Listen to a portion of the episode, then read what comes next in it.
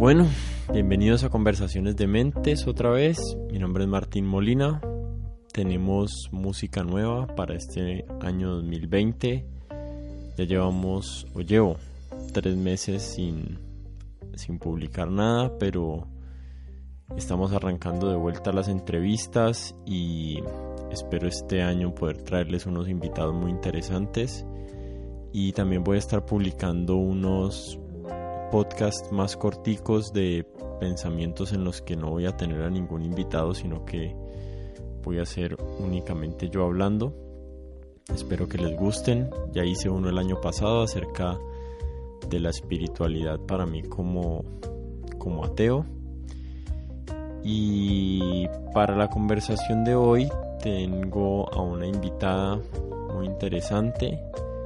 Eh, su seudónimo es Jacinta y tiene una cuenta en Instagram que se llama Buscando a Jacinta y es una viajera que conocí por porque llegó invitada a la Navidad de mi familia y estuve conversando con ella y me pareció muy interesante. Entonces la invité a participar del podcast y, y creo que tuvimos una conversación bien entretenida. Tuvimos un problemita o unos problemitas ahí de, de ruido porque eh, esta grabación la hicimos en mi apartamento y en la mitad de la conversación eh, uno de mis vecinos de repente decidió empezar a construir una casa o no sé qué fue lo que empezó a hacer y, y entonces hay unos pedazos que hay un poquito en unos un poquito más y en otros un poquito menos de, de ruido de una pulidora sonando en el fondo. Espero que no sea mucha distracción porque la conversación estuvo muy chévere. Y, y hablamos de muchos temas y pudimos decir cosas que en mi opinión fueron interesantes. Los que son nuevos y están llegando aquí por primera vez, los invito a escuchar los episodios que hemos publicado antes y los que ya vienen escuchando el podcast, pues bienvenidos de vuelta en este año 2020. Recuerden suscribirse, comentar, compartir, lo que sea que los inspire estas conversaciones y sin darles más vueltas los dejo con Jacinta.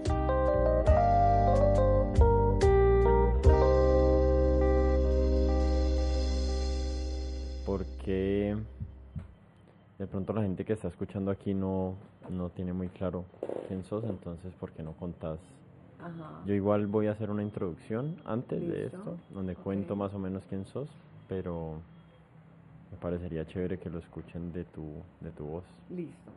Bueno, eh, mi nombre es Jacinta, soy de Barranquilla, tengo 27 años y hace tres años exactamente, un diciembre hace tres años, decidí eh, empezar todo este tema Buscando a Jacinta en redes sociales, que es simplemente mostrar destinos, turismo, eh, hostales, hoteles, dónde hospedarte, qué comer, qué conocer, pero luego eh, con el tiempo esa idea fue evolucionando y no era solo, tu- solo turismo, sino como de verdad poder incentivar a la gente a poder vivir de lo que le gusta, ¿no? Que hay mucha gente que dice, no, yo hago esto por hobby eh, y no me interesa vivir de eso, pero ¿por qué no? O sea, si es tu hobby, ¿por qué no quieres vivir de tu hobby?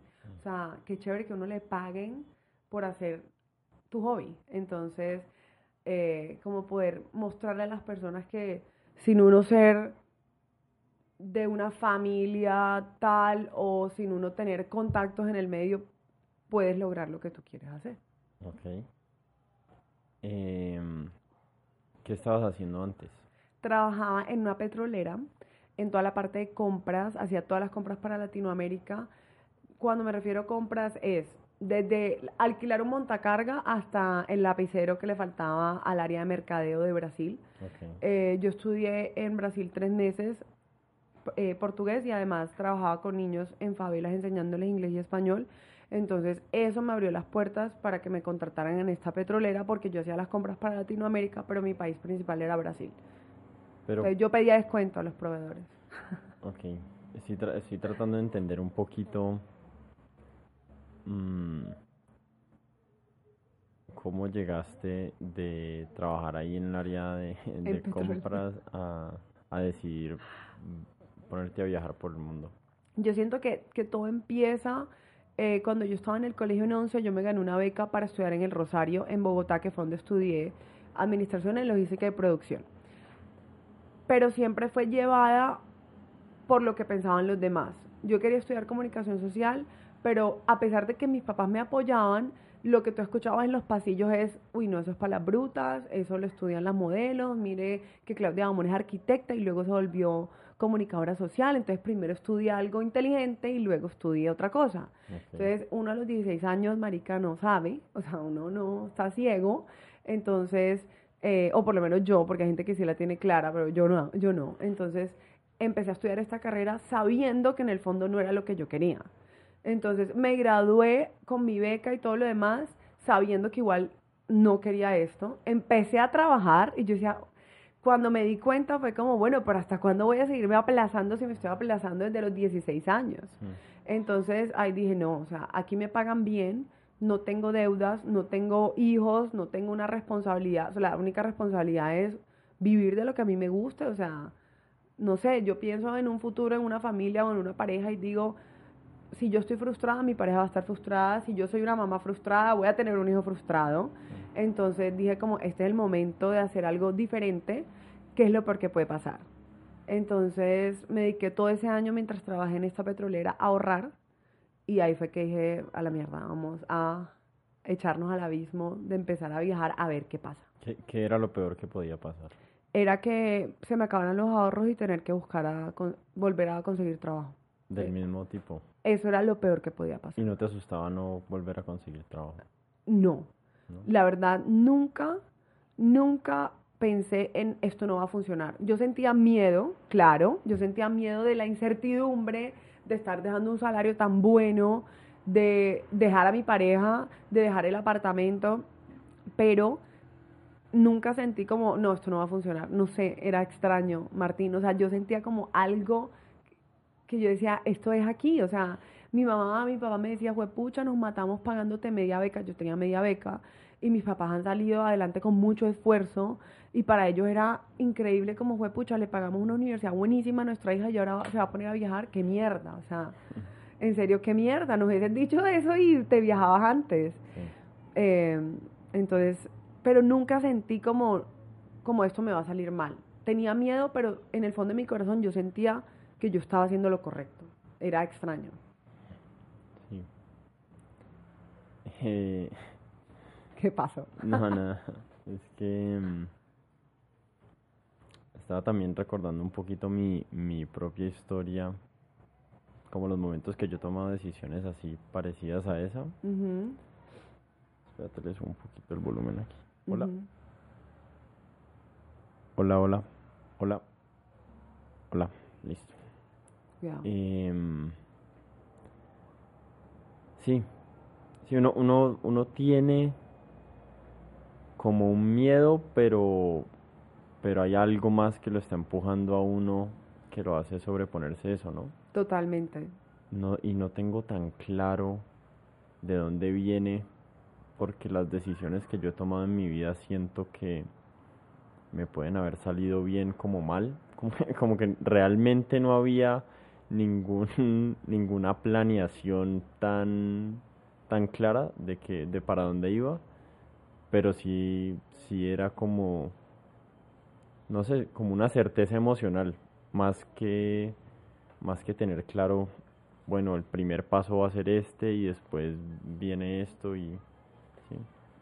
yo, yo estudié música, nunca en mi vida había hecho música, y cuando me gradué del colegio decidí estudiar música, que, era, que fue extraño. Y después de mucho tiempo y mucho esfuerzo por como por llegar a un nivel de habilidad y de, y de ser capaz de trabajar de músico, decidí irme al, a vivir al campo, donde tampoco sabía nada, ni nunca en mi vida había sembrado un frijol. Y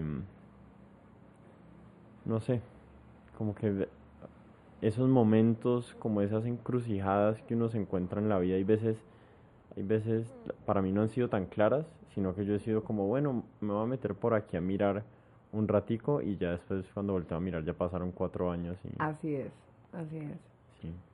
Y el miedo siempre está, es decir, eh, a mí me parece muy irresponsable decir como, ay no, vencer el miedo. Y para mí eso es irresponsable, porque uno no, uno no lo vence realmente, o sea, uno hace la vaina con miedo, pero en el fondo confiando de que las cosas van a salir bien.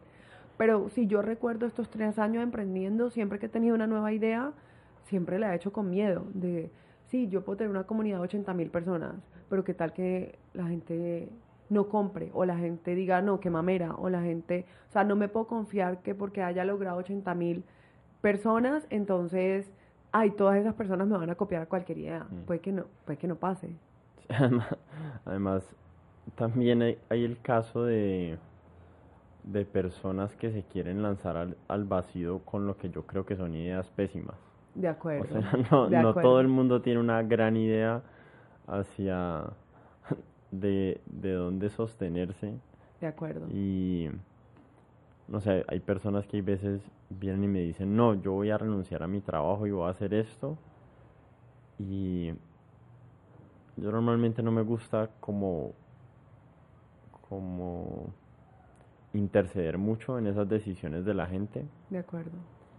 Pero para mis adentros pienso como, uy, yo no haría eso. Esa idea está cabrón. Ni por el putas, ni por el eso no va a funcionar.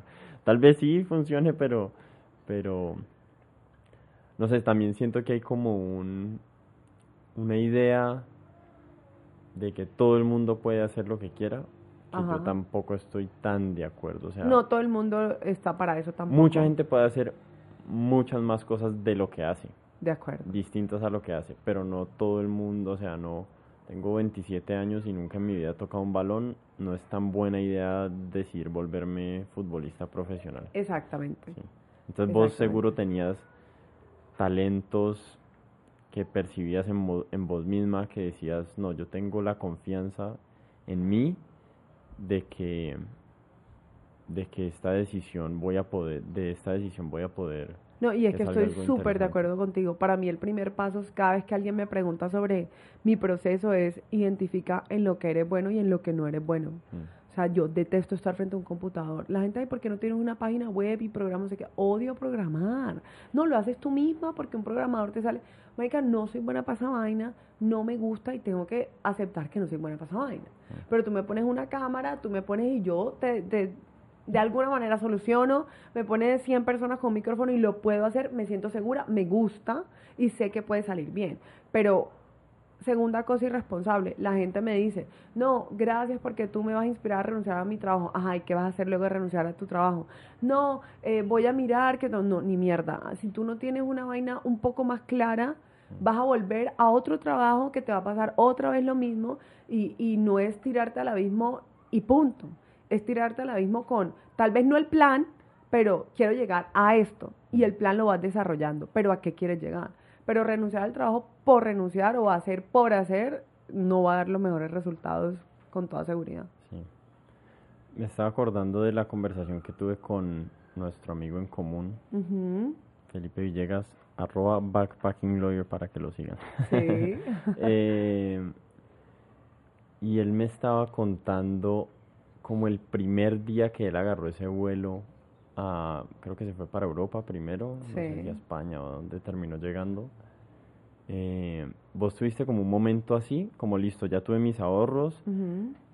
No sé si fue el día que renunciaste a tu trabajo o el día que te montaste en un avión para algún lugar. O sea, tuviste un momento en el que sentiste listo, ya llegué hasta aquí, hasta el borde del precipicio y este es el instante que tengo que saltar. Bueno, a mí me pasó una cosa muy curiosa y es que yo trabajé un año completo. Soy súper organizada con el dinero y yo tenía como un archivo en Excel como con lo que iba ahorrando mensualmente. Y cuando llegó el momento de renunciar, renuncié, tenía mucho dinero ahorrado, pero uno siempre cree que no es suficiente. ¿Por qué? Porque está el miedo ahí diciéndote, vas a quedar sin salario, te toca entregar el apartamento, te toca volver con una mano adelante y otra atrás a la casa de tus papás en Barranquilla. Yo vivía en Bogotá. Entonces uno, yo sentía que no tenía suficiente y tomé la decisión de irme a trabajar de mesera a Estados Unidos, porque yo creía que no tenía suficiente dinero. Entonces me fui, cosa que hoy agradezco, pero en ese momento me quería morir. Em, y fue ese tiquete que yo compré para irme a Nueva York. Yo había viajado a Estados Unidos antes, pero nunca había ido a Nueva York, mucho menos con el plan de trabajar, ¿sí? Entonces, yo estaba con mi expareja que acabamos de terminar, porque pues yo me iba a hacer mi vaina, lo que yo quería, y él me dijo, no, pues yo te acompaño al aeropuerto. yo empecé a llorar y yo decía, yo qué, qué mierda estoy haciendo. Entonces yo como que lo abrazaba y él me decía, todo te va a salir bien, o sea, tú has tomado todas estas decisiones segura de ti misma, yo segura de mí misma, o sea, estoy cagada del susto. Pero fue cuando vi venir todo encima, como que ya le dije a mis papás, ya renuncié, ya no tengo salario, eh, no, yo pasé inmigración horrible llorando. El pobre señor de, de, al lado le tocó las seis horas yo contándole la historia de que había renunciado, de que me iba a ir a trabajar y luego empezar a viajar por Colombia. El señor era como, Dios mío, esta niña está loca, yo tengo una hija de tu edad, ojalá a mi hija no se le ocurra hacer eso. Pero ese día fue fuerte, o sea, fue, fue de sentir de que ya aquí fue, o sea, ya, ya que, que un, ¿para dónde me va a regresar? Ya estoy montada en este avión. Ese día fue duro muy duro. Y lo que te digo, siempre creer que uno no tiene suficiente. Entonces, no tienes, ay, no tengo suficiente dinero, voy a ahorrar un mes más. Ay, no, voy a esperar hasta junio que me paguen las primas del trabajo y ahí sí tomo la decisión. Entonces, uno lo va aplazando y aplazando y aplazando. Entonces, yo tomé la decisión en marzo y me fui en abril a Nueva York, pero en realidad empecé buscando la cinta en diciembre. O sea, ¿antes o después? No, después. O sea, yo en marzo renuncié al trabajo. En abril me fui a Estados Unidos, trabajé esos cinco meses, pero me quedé seis. Y en diciembre de ese mismo año empecé buscando a Jacinta, el 3 de diciembre. Ok, explíqueme a la gente qué es buscando a Jacinta, porque creo que saben que es una viajera, pero no, De acuerdo, no, yo le puse buscando a Jacinta al Instagram porque yo no quería encasillarlo a que fuera solo viajes, ni viajes por Colombia, ni Jacinta viajando, porque yo digo, somos como, estamos en constante evolución y hoy a mí me gusta mucho eh, bailar, viajar, escribir, pero de pronto en cinco años me gusta otra cosa. Mm. Entonces no quería encasillarme a solo eso, porque viajar también agota y tiene sus cosas muy chéveres, pero también no tienes una rutina, no tienes eh, a tu gente cercana, a, a, la gente que tú quieres cerca tuyo todo el tiempo, no tienes una casa, no tienes una cama, tú duermes en camas diferentes, te bañas en duchas diferentes. Entonces yo digo, en cinco años de pronto yo quiero algo diferente o pienso diferente y está bien. Entonces no quiero encasillarlo a que sea los viajes de fulanita o viajando con fulanita porque el día que decidan no hacerlo más o hacerlo de una manera más pausada, la gente seguramente va a decir, ay, pero ¿qué pasó aquí? Entonces es como no, yo quiero poder tener el control, entre comillas, de mi vida, aunque sea pública, ¿sí? De, de, poder yo tomar las decisiones de, mira, está bien si ya hoy no quiero escribir más. Claro. Entonces, quiero pintar, aunque no sea pintora, quiero pintar. Entonces, por eso le puse ese nombre. Sí, el, otro día estaba escuchando un, un personaje de Twitter que sigo, que me gusta mucho sus pensamientos, y, y mostraba una foto de un negocio que se llamaba, digamos, eh, la venta de llantas tal marca de Willy. Carajo, súper Y él decía, ajá, y él decía, cuando uno está creando una marca, es una pésima idea tener en, en, tu, en tu nombre algo tan específico porque te limita mucho cuando tenés que pivotear hacia otra cosa porque te diste cuenta que el negocio no funcionó y perdés, digamos, todo el trabajo de branding que haces. Y, y, hay algo hay algo similar que le pasa a uno en la vida, ¿no? Uno, uno tiene como su identidad. Yo soy músico, yo soy empresario y uno como que ha ido abonando a esa identidad de que las otras personas lo reconozcan a uno como eso. Eh, y renunciar a eso hay veces es muy difícil, ¿no? Súper de acuerdo. Yo me acuerdo, yo cada vez pues me he ido alejando más de, de, pensar que soy músico. Ajá. Pero, pero al principio sí sentía como esa carga, como no, yo ya le dije a todo el mundo que yo soy músico. soy músico y yo hago música. Incluso todavía me pasa, ¿no? Porque mucha gente que no veo hace años me dice, ¿cómo vas? ¿Cómo va tu banda? ¿Cómo va no sé qué? Y me toca decirles como no, ya, como que ya, ya no estoy en eso. Y, y eso me parece como un gran problema de uno estar como como poniendo todas las semillas de tu identidad en alguna en alguna sola cosa que, que es a lo que estás aferrado porque te, te limita a después solamente poder decir, ok, listo, ya no soy escritor de ciencia ficción y me voy a dedicar a, no sé, a la bolsa, no sé. de acuerdo, de acuerdo. A mí me pasó algo este año bien interesante y fue que yo hice un road trip por Estados Unidos de dos meses visitando todos los parques nacionales naturales volví y yo empecé a tener una serie de pensamientos negativos. Esto va ligado a lo que tú estás diciendo. No sabía de dónde venían estos pensamientos negativos, pero por alguna razón la gente en Instagram empezaba como a atacarme más de lo normal. Tipo, estás gorda, estás flaca, estás linda, estás fea, esa pinta, bla, bla, bla, bla, bla, bla. Cuando antes, cuando yo empecé, que yo tenía mil seguidores, que eran los de mi cuenta personal, a mí me valía tres pelos lo que la gente pensara. Pero espérate, ¿qué, son pensamientos negativos? O sea, yo empezaba, empezaba como, ay, quiero hacer tal cosa. Ay, no, pero eso fijo no me va a salir. No, tengo tal idea. No, pero eso fijo no me va a salir. O me ponía a ver una película, una estupidez. Me ponía a ver una película y a la mitad de la película la pausaba y yo decía, ¿yo por qué estoy viendo esto? O sea, ¿yo para qué estoy viendo esto? O sea, esto, esto qué aburrimiento. Y mi hermano me decía, no, para, para entretenernos. O sea, tratando como de mi hermana le está pasando algo muy extraño, porque yo soy muy positiva y muy alegre. Y yo decía, mierda, ¿será que en serio me está pasando algo? O sea, ¿será que mi cerebro está fallando? Y estuve dos meses bastante enferma, o sea, después de estos pensamientos negativos me empecé a enfermar físicamente, enfermar, y me empecé a dar cuenta que entre más seguidores tenía, más presión sentía de tener que agradar. Cosa que no me pasaba al principio, que tenía mil seguidores, que nadie daba un puto peso por mí y yo puse todas las monedas de 500 por mí misma y ahora que había logrado 60 mil seguidores en, esa, en ese momento, me sentía en deuda de siempre estar agradando. Mm. Entonces, si ya llegaste a Estados Unidos, ¿para dónde vas ahora? ¿Y por qué no estás viajando? ¿Y por qué no sé qué? ¿Y por qué? Hasta que un día dije, pues estoy enferma y no puedo viajar. O sea, de verdad no puedo viajar, no me interesa viajar ahora. Entonces fue un proceso de no puedo permitir que me encasillen y que me identifiquen como una sola cosa. No, no lo puedo permitir y no puedo permitirme a mí eso. O sea, decir con carácter, sí, me encanta viajar, amo viajar, pero hay momentos de la vida en los que quiero rascarme la barriga. Ah. Y está perfecto. O sea, quiero rascarme la barriga y escribir. Y está súper válido. Entonces era sentir esa presión de tengo que seguir agradando. Entonces yo decía, ¿estoy viajando por agradar o estoy viajando porque me gusta? ¿Estoy tomando esta foto por agradar o estoy tomando esta foto porque la quiero para mí? Cosa que lo hacía al principio de mi trabajo.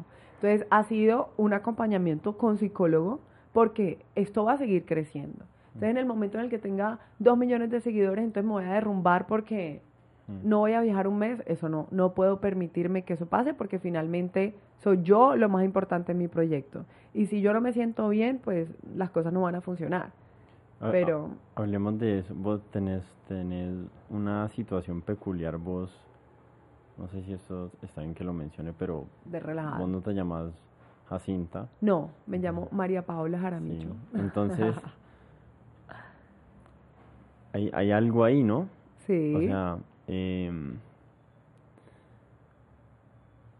¿Hay diferencia entre esas dos identidades? Entre María Paola, tal vez es la hija de tus papás, y Jacinta, que es la que conoce el, mundo. Sí, Jacinta es mi marca y siempre me presento como Jacinta. Jacinta es lo más importante para mí, es por lo que he apostado todo, he dejado, he gastado mis ahorros, he abandonado grandes personas eh, por mi proyecto y, y, es lo más importante para mí. O sea, yo todo lo hago, yo estoy obsesionada con mi proyecto. Yo me levanto y me duermo pensando cómo hacer para, para que Jacinta sea cada vez mejor. Pero evidentemente es mi trabajo y es mi marca y no es lo único que, que yo soy eh, y que yo quiero ser y tener. Entonces, sí, claro, Jacinta es 100% la marca.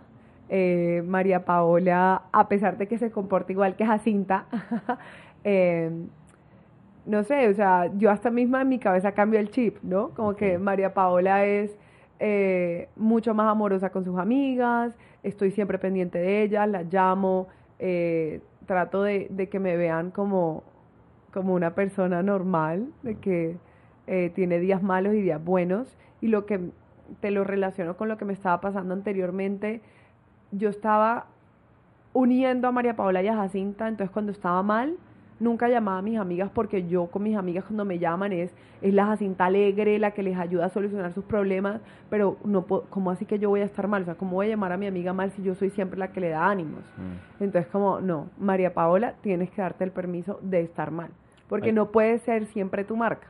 Hay, hay algo útil, yo siempre he notado como de mi experiencia subjetiva, que uno sí tiene o al menos esta, esta es mi experiencia y no sé, no sé si me esté autodiagnosticando una esquizofrenia aquí, pero, pero yo sí siento que tengo distintas identidades. Ajá. Eh, como que incluso entre grupos de amigos, con mi familia, con mi esposa. Ajá.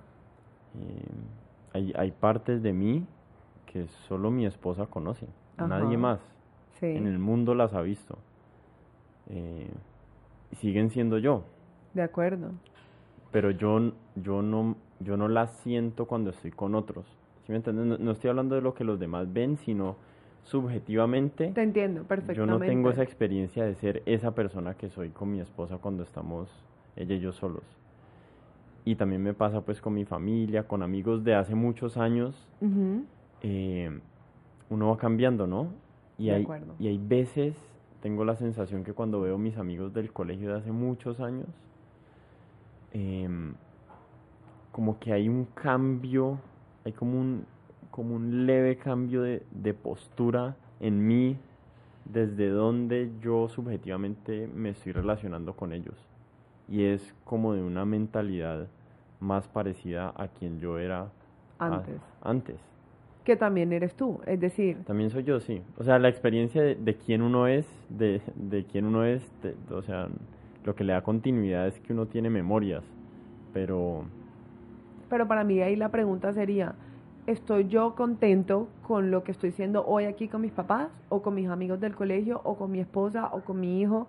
Para mí esa sería la pregunta. Si la respuesta es sí, esto también hace parte de mí. ¿Qué me pasó a mí? Yo le decía a la psicóloga, pero es que esta no soy yo, porque yo no soy negativa. Yo, me dijo, también eres tú. Esa también eres tú, sino que la acabas de descubrir, la acabas de ver y también tienes que ser consciente de que esa eres tú también y está bien y como tienes tu luz, tienes tu oscuridad. Entonces yo como, ah, ve, no sabía que mi oscuridad era tan profunda. Y cuando eras María Paola en el colegio, antes de que existiera Jacinta, Ajá. Eh, también eras como esa persona alegre. Sí, yo siempre he sido muy alegre, muy positiva. Soy, yo como digo yo, así informal, súper costeña, la papa de todos los zancochos. Yo quería estar en todas las, eh, la que presentaba, la que bailaba, la que cantaba. Yo no canto, pero no importa, eh, siempre, siempre. O sea, yo quería estar en todas las presentaciones, habidas y por haber. A cortar. Paja. Ah, listo. ¿Seguro? Listo. Entonces, eh, no desde el colegio siempre, sino que, en el, sino que yo tenía guardado como lo que te digo, quiero estudiar comunicación social. No, pero es que eso lo hacen las niñas que no, no, no pueden con ingeniería. Mm. Entonces siempre lo tenía ahí como guardado, como guardado, como guardado, em, hasta que ya, bueno, por fin, por fin me siento demasiado coherente conmigo misma y eso no, no tiene precio ni explicación. Uy, sí. Esa es la búsqueda. Exactamente, exactamente. Para mí es como, y lo que, lo que hablábamos ahorita, entender que hay cosas para las que no soy buena y no me interesa ser buena. O sea, es como, hey, no sirvo para esa vaina, hazla tú. O sea, o decir, eso no me gusta. ¿Sí? Porque nos pasa incluso, yo lo digo en mis talleres y es uno de los ejemplos que doy, cuando uno va a la casa de los suegros y los suegros le sirven a uno una comida que uno no quiere y uno se la tiene que comer porque desde que uno está chiquito le han dicho a uno que es de mala educación dejar comida. Es, una, es un ejemplo culo, pero a todos en algún momento nos ha pasado, o con el suegro, o con la mamá, o con el amigo, con el que sea. Entonces uno poder decir con todo el amor del mundo, mira, de verdad, seguramente está muy rico, pero esto no me gusta, me voy a comer esto y ya. Pero desde ahí uno empieza a ser coherente con uno mismo. O sea, es una bobada, pero a todos nos ha pasado en algún momento. Entonces, ay, ¿por qué no repites? Y uno no fue puta atrás que no me gustó, me toca repetirme esta mierda. No. ¿Sí? Entonces, porque siempre estamos intentando agradar. Claro, es del ser humano querer agradar. Uno no quiere que hable mal de uno ni, ni caerle mal a la gente. Pero es cuestión de ser coherente contigo mismo más que de agradar. Mm. Entonces, hablando de buena manera, todo se puede. Uno puede ser coherente con uno mismo. Estoy tratando de recordar yo qué hago cuando lo que me sirve no me gusta, pero. creo que yo como lo que sea. Estoy tratando de, pensar en otro ejemplo. Si uno, no sé, yo creo que hay como que uno tiene esta interfaz con el mundo social. Sí. Em, y hay veces está como más afinada y hay veces está más burda. Sí. Y entre más afinada está, uno mejor puede lidiar con esas situaciones sin que tenga un costo eh, emocional para uno ni para los demás. De acuerdo. Como que em, si uno está si uno no está bien y no está claro, probablemente no vas a poder percibir como realmente, digamos, cómo es el humor de la persona que te invitó y cómo decirle las cosas para que esa persona entienda lo que sea que vos estás sintiendo, y sepa que no es personal. Exacto. De acuerdo. Eh, y eso es un, grande, un gran problema, ¿no? Que todos nos tomamos todo personal. Sí. Y hay veces, hay veces uno cree que uno está, que uno está súper fino, pero en realidad para nada y está no sé, como que hay que encontrar un medio. No, no es un medio, es como. Es como una habilidad que uno tiene que refinar de cómo uno seguir siendo uno mismo eh, de una manera que no sé, de una manera en que uno pueda mantener la armonía con el entorno. De acuerdo. El, el ejemplo que pienso mucho que me, que me sucede, Ajá. Digamos, yo tengo amigos de muchos, de muchos lados del espectro político, sí. eh, ultraconservadores y ultraliberales. Sí. Eh, y hay situaciones en las que uno como que no sabe muy bien como qué dejar pasar para no generar conflicto. No, hay muchas cosas que yo dejo pasar. O sea, yo para ponerme a pelear, hay cosas que hay que dejar pasar. Pero digo, si te está incomodando, o sea, si te está carcomiendo y, y, y te afecta, pues ponerlo sobre la mesa. Pero esto no me afecta, esto, ah, yo lo dejo pasar. Sí. a mí me pasa con, con mi hermano, que es como, si realmente me afecta, lo digo, si no es como, lo que importa es que mi hermano esté bien. So, it's fine. Lo que digo es, lo que digo es, hay una habilidad de cómo uno poder decirlo cuando le incomoda. Sí, claro. Y que no se vuelva una confrontación. De acuerdo. Eh, eso es, y es como una línea delgadita para por dónde caminar. Sí. Y depende con quién tengas al frente. Si es una persona que puede recibir bien un feedback o una persona que no tolera el feedback. La mayoría de la gente nunca quiere feedback. Nunca. la gente, así te lo pidan. Dame tu opinión acerca de esto que te acabo de decir. En realidad no quieren escuchar lo que uno tiene para decir. De acuerdo. Incluso uno mismo, uno a veces cree que está preparado para el feedback sí. hasta que te lo dicen y uno, ay mierda, pero yo creo que yo no soy así. Sí, o sea, yo creo que yo no sé qué. Yo creo que uno se medio hace pajazos mentales ahí, pero ajá, marica, acepta el feedback. Y en los talleres que haces, Ajá. Eh, No sé si nos contaste ya de tus talleres, ¿no? No. No nos has contado, ¿por qué no nos contas de eso? Que quiero hablar de eso. Bueno, yo quería empezar a, a materializar un poquito más buscando a cinta y que no fuera algo solo digital. Entonces, eh, pues una amiga mía que es consultora de emprendimiento me dijo, bueno, ¿y por qué no hacemos talleres? Y yo, pues, de una, me parece súper cool. Son talleres de dos horas que normalmente lo hago miércoles, no sé por qué, porque todas mis cosas son el miércoles, pero casi todas las cosas presenciales de Buscando a Cinta las hago los miércoles. Entonces empecé en Barranquilla, eran eh, de 30 a 40 personas eh, y era simplemente contar un poquito de la historia Buscando a Jacinta, pero no que la gente saliera pensando en, ah, qué chimba la vida de ella y qué chévere y quiero poder renunciar y viajar porque hay mucha gente que no le gusta viajar y que le encanta trabajar para alguien y está perfecto, sino cómo puedo tomar yo estos cinco pasos que ella da en este taller para mi vida y para aplicarlos en mi vida. Entonces hacíamos diferentes actividades como la lista de las cosas eh, que me gustan y que no me gustan, la lista de cosas para las que soy bueno y para las que no soy bueno. Em, y cuántas veces en mi vida he intentado hacer esas cosas en las que no soy bueno y cuántas veces me ha ido bien. Mm.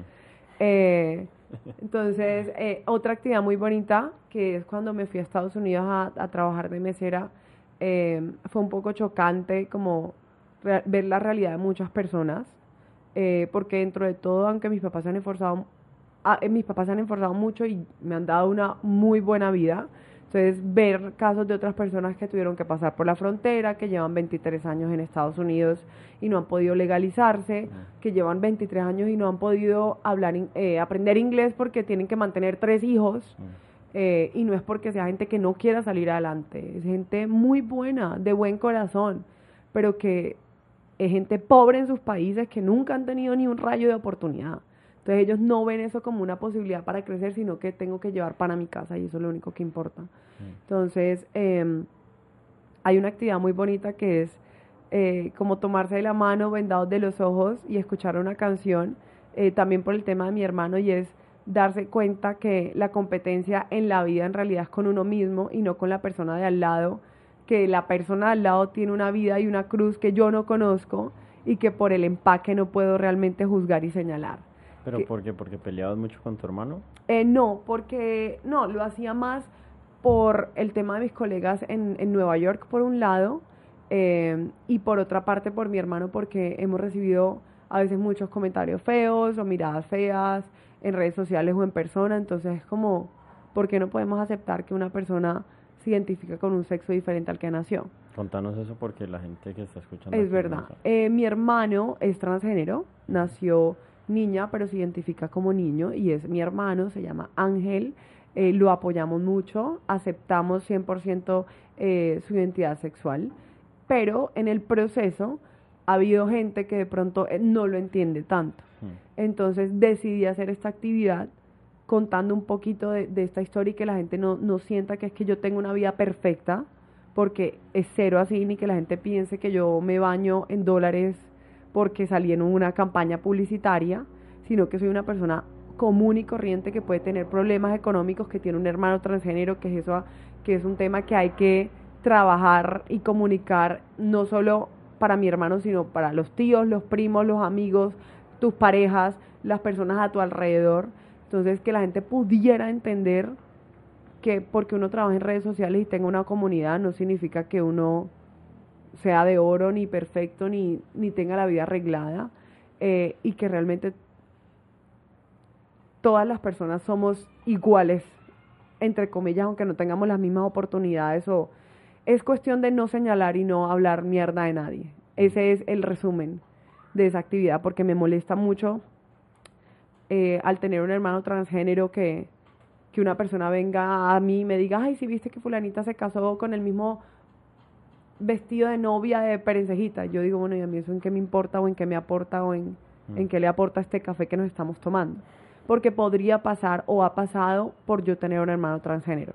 Es triste que me haya tenido que pasar eso para entenderlo. Ok, no, explícame otra vez. Ajá. Que ahí en algún lugar me perdí. Tranquilo. Entonces te estás en un café con una amiga. Ajá. Y te dice que una amiga de ella se casó. Era un ejemplo. Por ejemplo, una persona llega y te dice, pero puse como el café. Una persona llega y te dice, no, que Perencejita se casó, pero con el mismo vestido de la prima, qué boleta, qué horror, estaba gorda, estaba no sé qué. Y tú dices, bueno, pero eso a mí, ¿en qué me, afer en qué me, en qué me afecta o en qué me aporta o... De la gente hablando mierda de otras personas. Exacto. Entonces la actividad en su, eh, ¿cómo se dice? Como principalmente es sensibilizar a la gente que de nada te sirve hablar mal de nadie. No te aporta, no te sirve para ni mierda. Pero en mi vida es triste esperar a que yo tuviera que tener un hermano transgénero para entenderlo. Porque, porque la experiencia de, de él y de ustedes ha sido que mucha gente ha hablado mierda de ustedes. Sí, no, o sea, como, ay, esos señores permisivos o esos señores fijos lo volvieron así. Mm. Entonces, ay, la hermana lo apoya, fatal, porque pues eso es que está alejado de Dios eso es que están alejados de la iglesia y uno es como... ¿Y tu familia ha sido eh, religiosa? La verdad, cero. O sea, cuando yo era chiquita como que te obligaban a ir a los domingos a misa, pero cuando crecimos mis papás fueron como, uy, sí, qué pena, qué pena con ustedes. qué pena por obligarlos. Hay, hay, hay una incompatibilidad con la tradición católica y, y muchas de las de las experiencias que la gente tiene así como la de tu hermano. Exacto. Por decir, o sea, sí. Y mis papás nos han dejado ser, ¿sabes? Nos han dejado. O sea, es decir, cuando yo le dije a mi mamá, a mí, a mí me gusta más el espiritismo, lo siento. Fue como, listo, ¿dónde puedo leer un poco sobre eso para entender un poco más? Y yo le pasaba libros y ella, interesante, está bien, pero pues ella carga con su, con su cristico, con su vainita, pero pues tampoco es súper religiosa. Nos han dejado ser, nos han dejado ser. Y el otro día creo que nos conocimos una vez antes de esto, ¿no? Sí, de acuerdo, en Navidad. en Navidad. Ajá. Eh, me estabas contando que el hecho de que vos estés visible, digamos, públicamente, ha hecho de que, de que, de que tu hermano también de alguna forma, mm, ¿cómo se dice eso? Como... Esté visible. Sí. Sí, mi hermano, mi papá, mis perros, mi casa, el carro de mis papás. ¿Vos has publicado fotos de ellos en Instagram? Solo de mi papá y de mi hermano porque a mi mamá no le gusta y lo respeto. Entonces yo nunca la grabo a ella, sino como sus manos o sus vestidos. O sea, nunca le, siempre le tapo la cara. ¿Y, ¿Y alguna vez has tenido dudas acerca de eso? Como de poner las fotos de ellos. Tenía, tuve dudas cuando me empezaron a suceder cosas.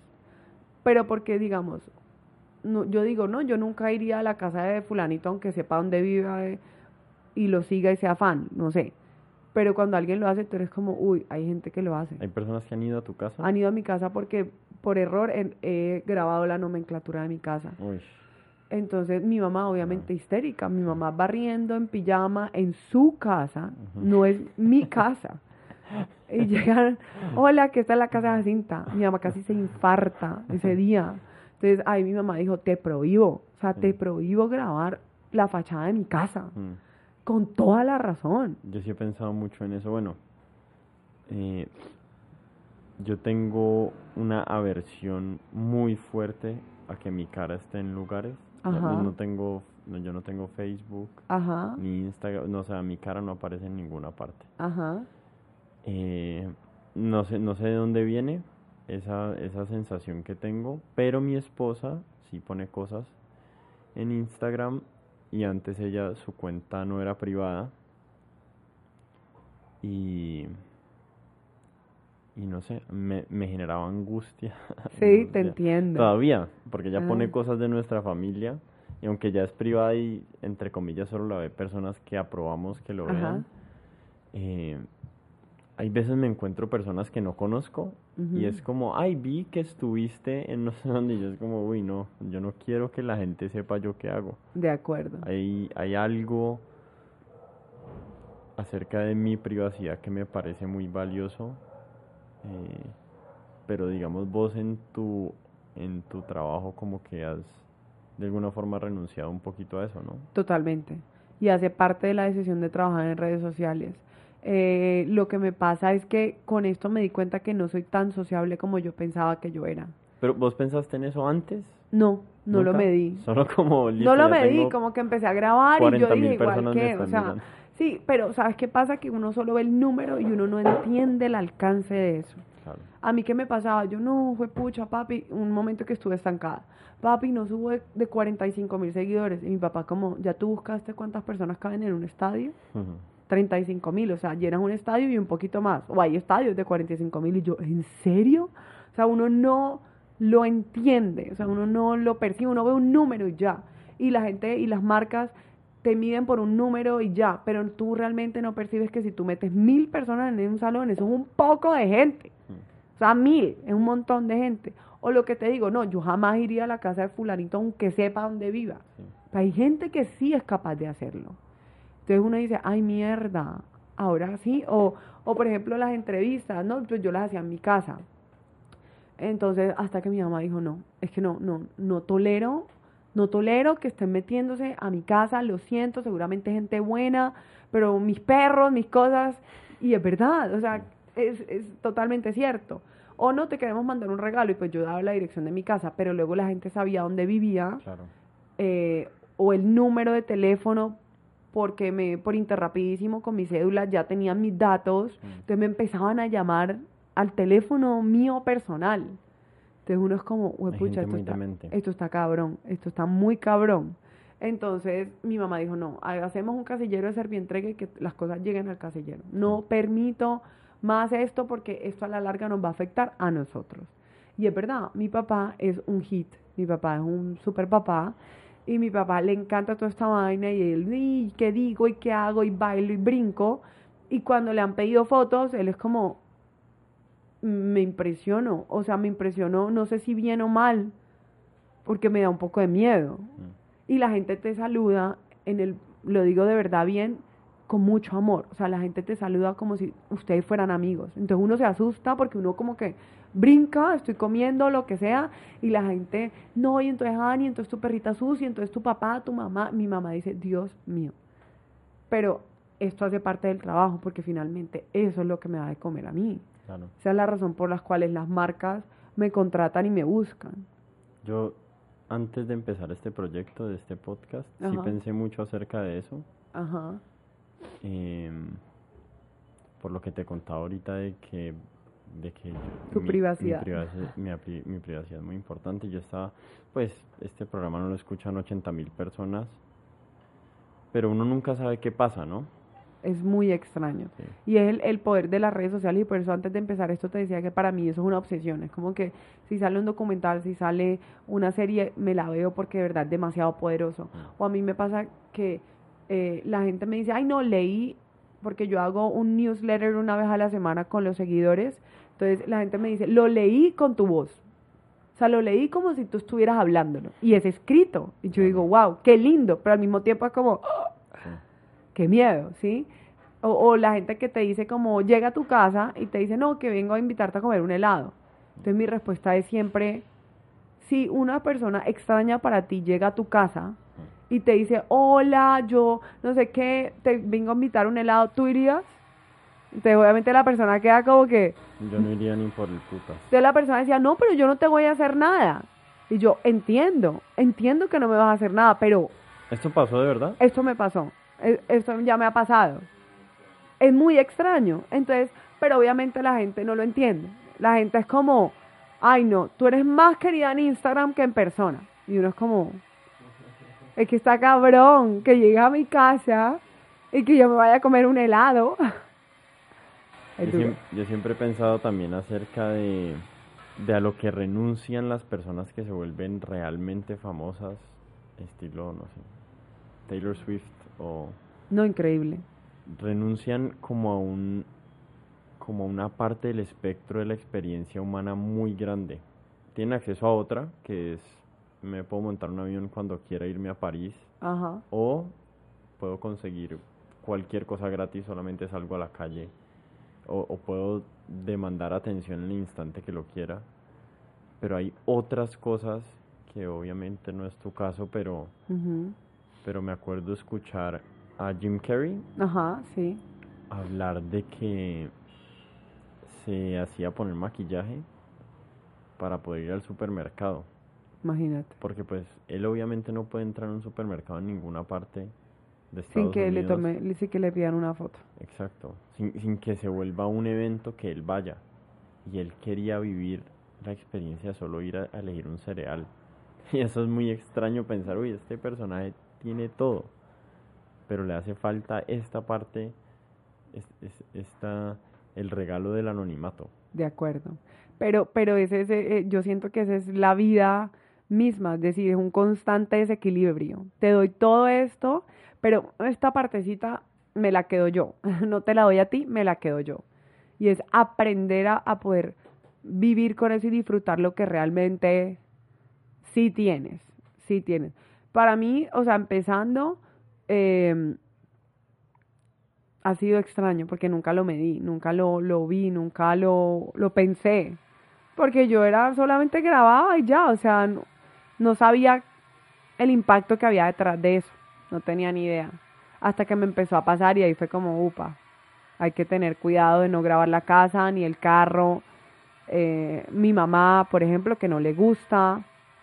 Mis abuelos, mis abuelos viven en Valledupar y ellos eran los viejitos de la droguería del centro de Valledupar. Y una vez llegaron allá a pedirles una foto y mi abuelo casi se priva. Como, ¿cómo así? ¿Tú dónde me sacas? ¿Qué es esto? ¿Por qué me vinieron a pedir una foto? Así. ¿Y, y cómo ha sido la experiencia para tu hermano? Que digamos, más allá de que para todo el mundo es extraño, que la vida de uno esté pública en algún lugar, como que él tiene esta experiencia de vida que además es única, es más, mucho menos común. De acuerdo. Para él ha sido difícil, pues que, que esté tan expuesto sus decisiones que ha tomado en su vida y... Pues yo, con, e, yo nunca lo mostraba, siempre lo mostraba como mi hermano, nunca habíamos hablado el tema de que era transgénero la gente así me decía como, ay, pero tienen rasgos femeninos, pero yo simplemente no contestaba o ignoraba el mensaje. Eh, y luego yo hace años vamos a los, a los Pride de cada mitad de año, desde donde yo esté salgo y él desde donde está, que siempre es en Barranquilla, él sale. Entonces este año decidimos salir juntos y ahí como que varias gente nos reconoció y era como que, ah, e, este es tu hermano, ah, pero entonces tiene la bandera atrás aquí en el cachete, ah, entonces ahí yo le dije, bueno, que es tu decisión, nos tomamos una foto y lo decimos. Y mi hermano, estoy listo, de una, hágale. Mi hermano ha tenido un acompañamiento de una psicóloga, sexóloga muy buena en Barranquilla, eh, que le ha ayudado en todo el proceso de la matrícula de la universidad, de cómo lo van a llamar en la universidad, los profesores, todo el tema. Eh, entonces subimos la foto y bueno, eh, fue muy, fueron más los comentarios bonitos que los feos, entonces para mí eso ya es ganancia. ¿Hay comentarios feos? Por supuesto. ¿Qué dice la gente? Que uno está alejado de Dios, es que es mi favorito. es que lo dicen mucho. Para mí ese, digamos, a mí ese comentario ni me... La verdad, Martín, es mucho más duro de lo que yo me imaginé. Em, por lo que te digo, no es solo el entorno de mi hermano, o sea, no es solo él, es cambiar un pronombre, cambiar un nombre, cambiar mis papás, mi mamá, mi papá, mi mamá nos parió y el ginecólogo le dijo que éramos dos niñas. Entonces, ¿cómo le haces tú entender a tu mamá con todo el amor del mundo que eh, esa es la vida? o sea, ¿cómo? Que no te sentís así. ¿Cómo así? ¿Cómo? No me siento para mí hoy mi hermano no es, nunca fue una niña en lo absoluto. O sea, tú hoy me dices su nombre anterior y para mí es una persona completamente desconocida. No, no sé quién es. Porque mi hermano empezó a ser mi hermano en el momento que se liberó conmigo. O sea, el momento que me lo dijo, yo siento que ahora tengo un hermano. O sea, yo siento que nos llamábamos, me cuenta, hey, me emborraché, pues venme a buscar, por favor, son las cuatro de la mañana. Y de una, o sea, como que hay más complicidad antes era una persona que yo entraba a su cuarto y me decía, cierra la puerta contigo afuera, o sea, y yo decía, pero ¿qué pasa? Estoy intentando de todas las maneras acercarme y no puedo. Pero era porque él no podía liberarse, o sea, él, no podía decírmelo. Y yo le decía, pero dime qué tienes, y él, no, es que tú no lo vas a entender, y yo, pero yo en mi cabeza yo no, no, no juntaba los cables. Y eso era lo que más me daba rabia cuando me enteré. Yo, yo decía, como soy una bruta, o sea, como no lo vi soy bruta. Pues no, no es tanto como no lo viste porque no es O sea, no es común, entonces no es como algo que uno esté pendiente. Uno no crece pensando, ¿será que mi hermano... Eh, totalmente. Niño, niña. O sea, totalmente. Uno solo crece, bueno, eso es lo que me dijeron que es y ya, y eso es. Totalmente de acuerdo, totalmente de acuerdo. Entonces, no sé, yo hoy sí siento, me siento muy afortunada, o sea, me siento muy afortunada. Y me siento muy afortunada de poder romper eso, de, de tener en nuestras manos el poder romper lo que la otra persona piensa. Nosotros lo decimos abiertamente siempre eh, y nos encanta ver las reacciones de la gente. Somos un poco incluso amarillistas en eso, la verdad. Porque mi hermano dice que chévere nosotros poder tener la oportunidad de decirle a una persona sí y lo aceptamos y lo queremos y eso es lo que hay. Porque la otra persona enseguida queda como desarmado. No puedo decir nada aquí. Y, y eso, eso siento que, que ha sido muy poderoso y muy chévere. No, eh, además hay algo que es como el este como este falso puritanismo que existe en Colombia. De acuerdo. Que, sí, definitivamente da placer como revolcarle un poquito los intestinos a la gente. De acuerdo. Yo yo nunca bueno, no nunca, pero yo llevo mucho tiempo que no creo en Dios. Sí. Pero yo crecí en un entorno donde eso era algo importante, no desde el punto de vista católico, porque mi familia nunca ha sido católica, eh, mis abuelas sí, pero mis papás no. No, no. no recuerdo haber ido a misa con mi mamá, tal vez una o dos veces. Sí. Pero sí yo crecí como en un contexto como de yoga y Sí. No sé, como de la conciencia y Dios no es este señor que odia a los a los gays y a los la, de acuerdo. y a lo de la gente que se divorcia, pero sí como hay algo más allá y y, y se siente bien como uno poder ser como uno es sin sin ser yo hay veces soy abrasivo sí con algunas personas en más en chiste, con las personas que tengo confianza. Sí. Cuando no tengo nada de confianza, soy súper respetuoso de las creencias de las personas. Sí, porque siento que esta persona no me conoce y no sé cómo interpretar mis palabras, no sé si va a entender las sutilezas si le digo algo medio sarcástico. Pero pero digamos ya con mis amigos, algunos son creyentes, otros no. Y yo siento que que como con humor y con, no sé, como lo que hablábamos ahorita, como que yo he ido mostrándoles que cuál es mi, mi perspectiva del mundo. De acuerdo. Y cómo es respetable también.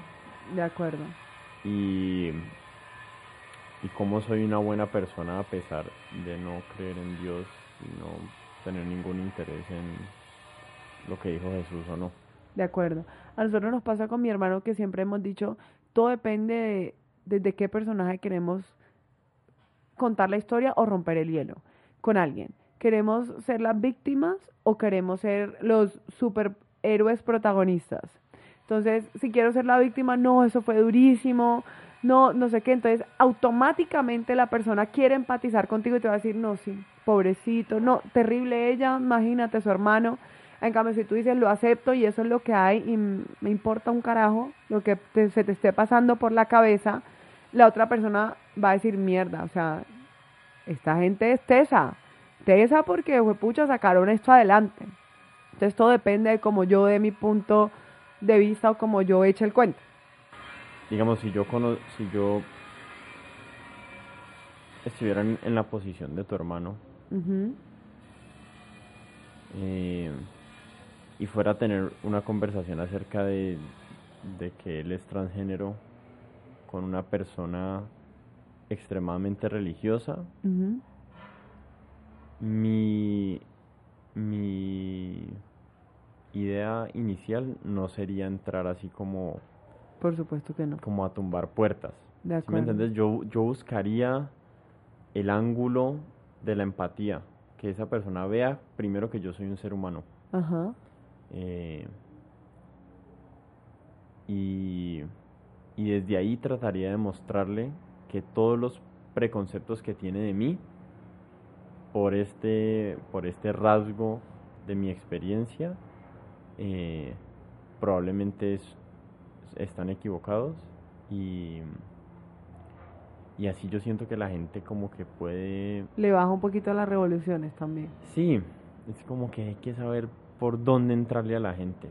Hay veces que sí necesitas, o sea, cuando hay una persona que te está diciendo cochinadas por redes sociales, o sea, o uno lo ignora o, le responde algún, alguna vaina también. no, a mí me pasa, por ejemplo, en, en el tema de los mensajes que dices, yo de un tiempo para acá yo decidí no, no contestar mis mensajes y me siento bien por ¿Tus comentarios?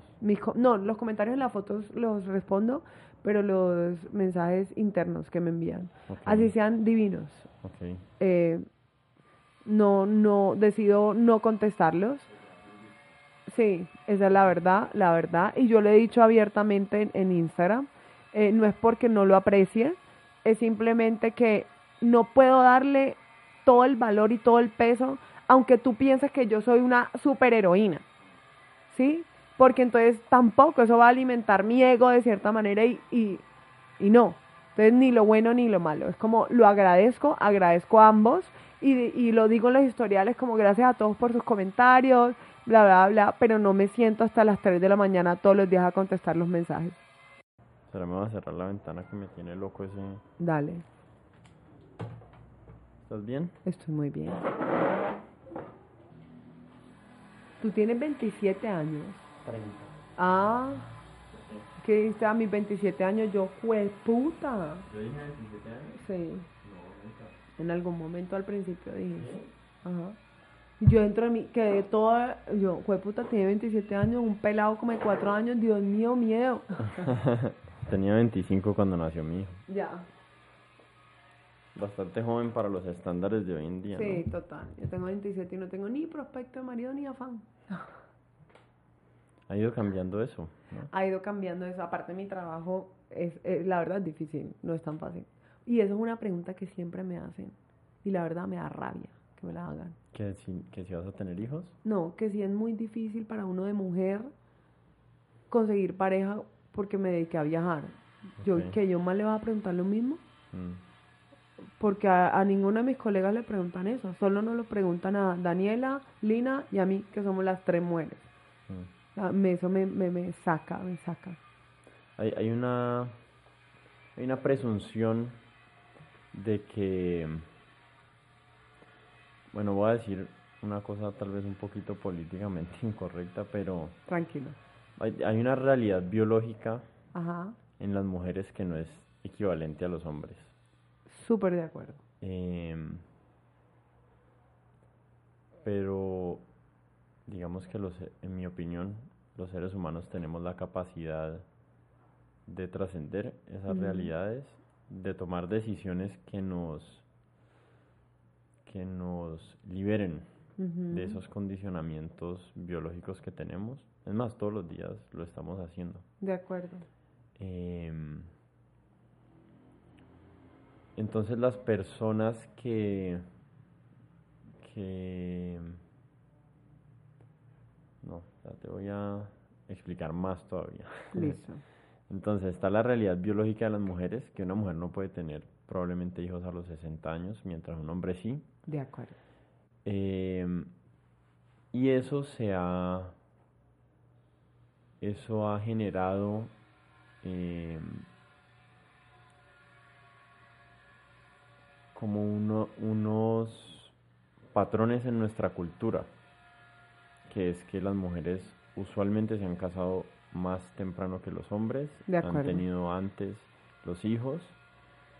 Eh, y ya digamos estamos en un lugar donde esas, esos condicionamientos que en mi opinión vienen digamos de, de partes profundas de la biología y las sociedades se han conformado de esa forma por razones en, en muchos casos biológicas, ya estamos como trascendiendo eso, porque tenemos la capacidad y porque y porque el, el propósito de la humanidad no es permanecer estáticos en lo que nos entregó la evolución, sino llegar a, un lugar donde cada persona pueda eh,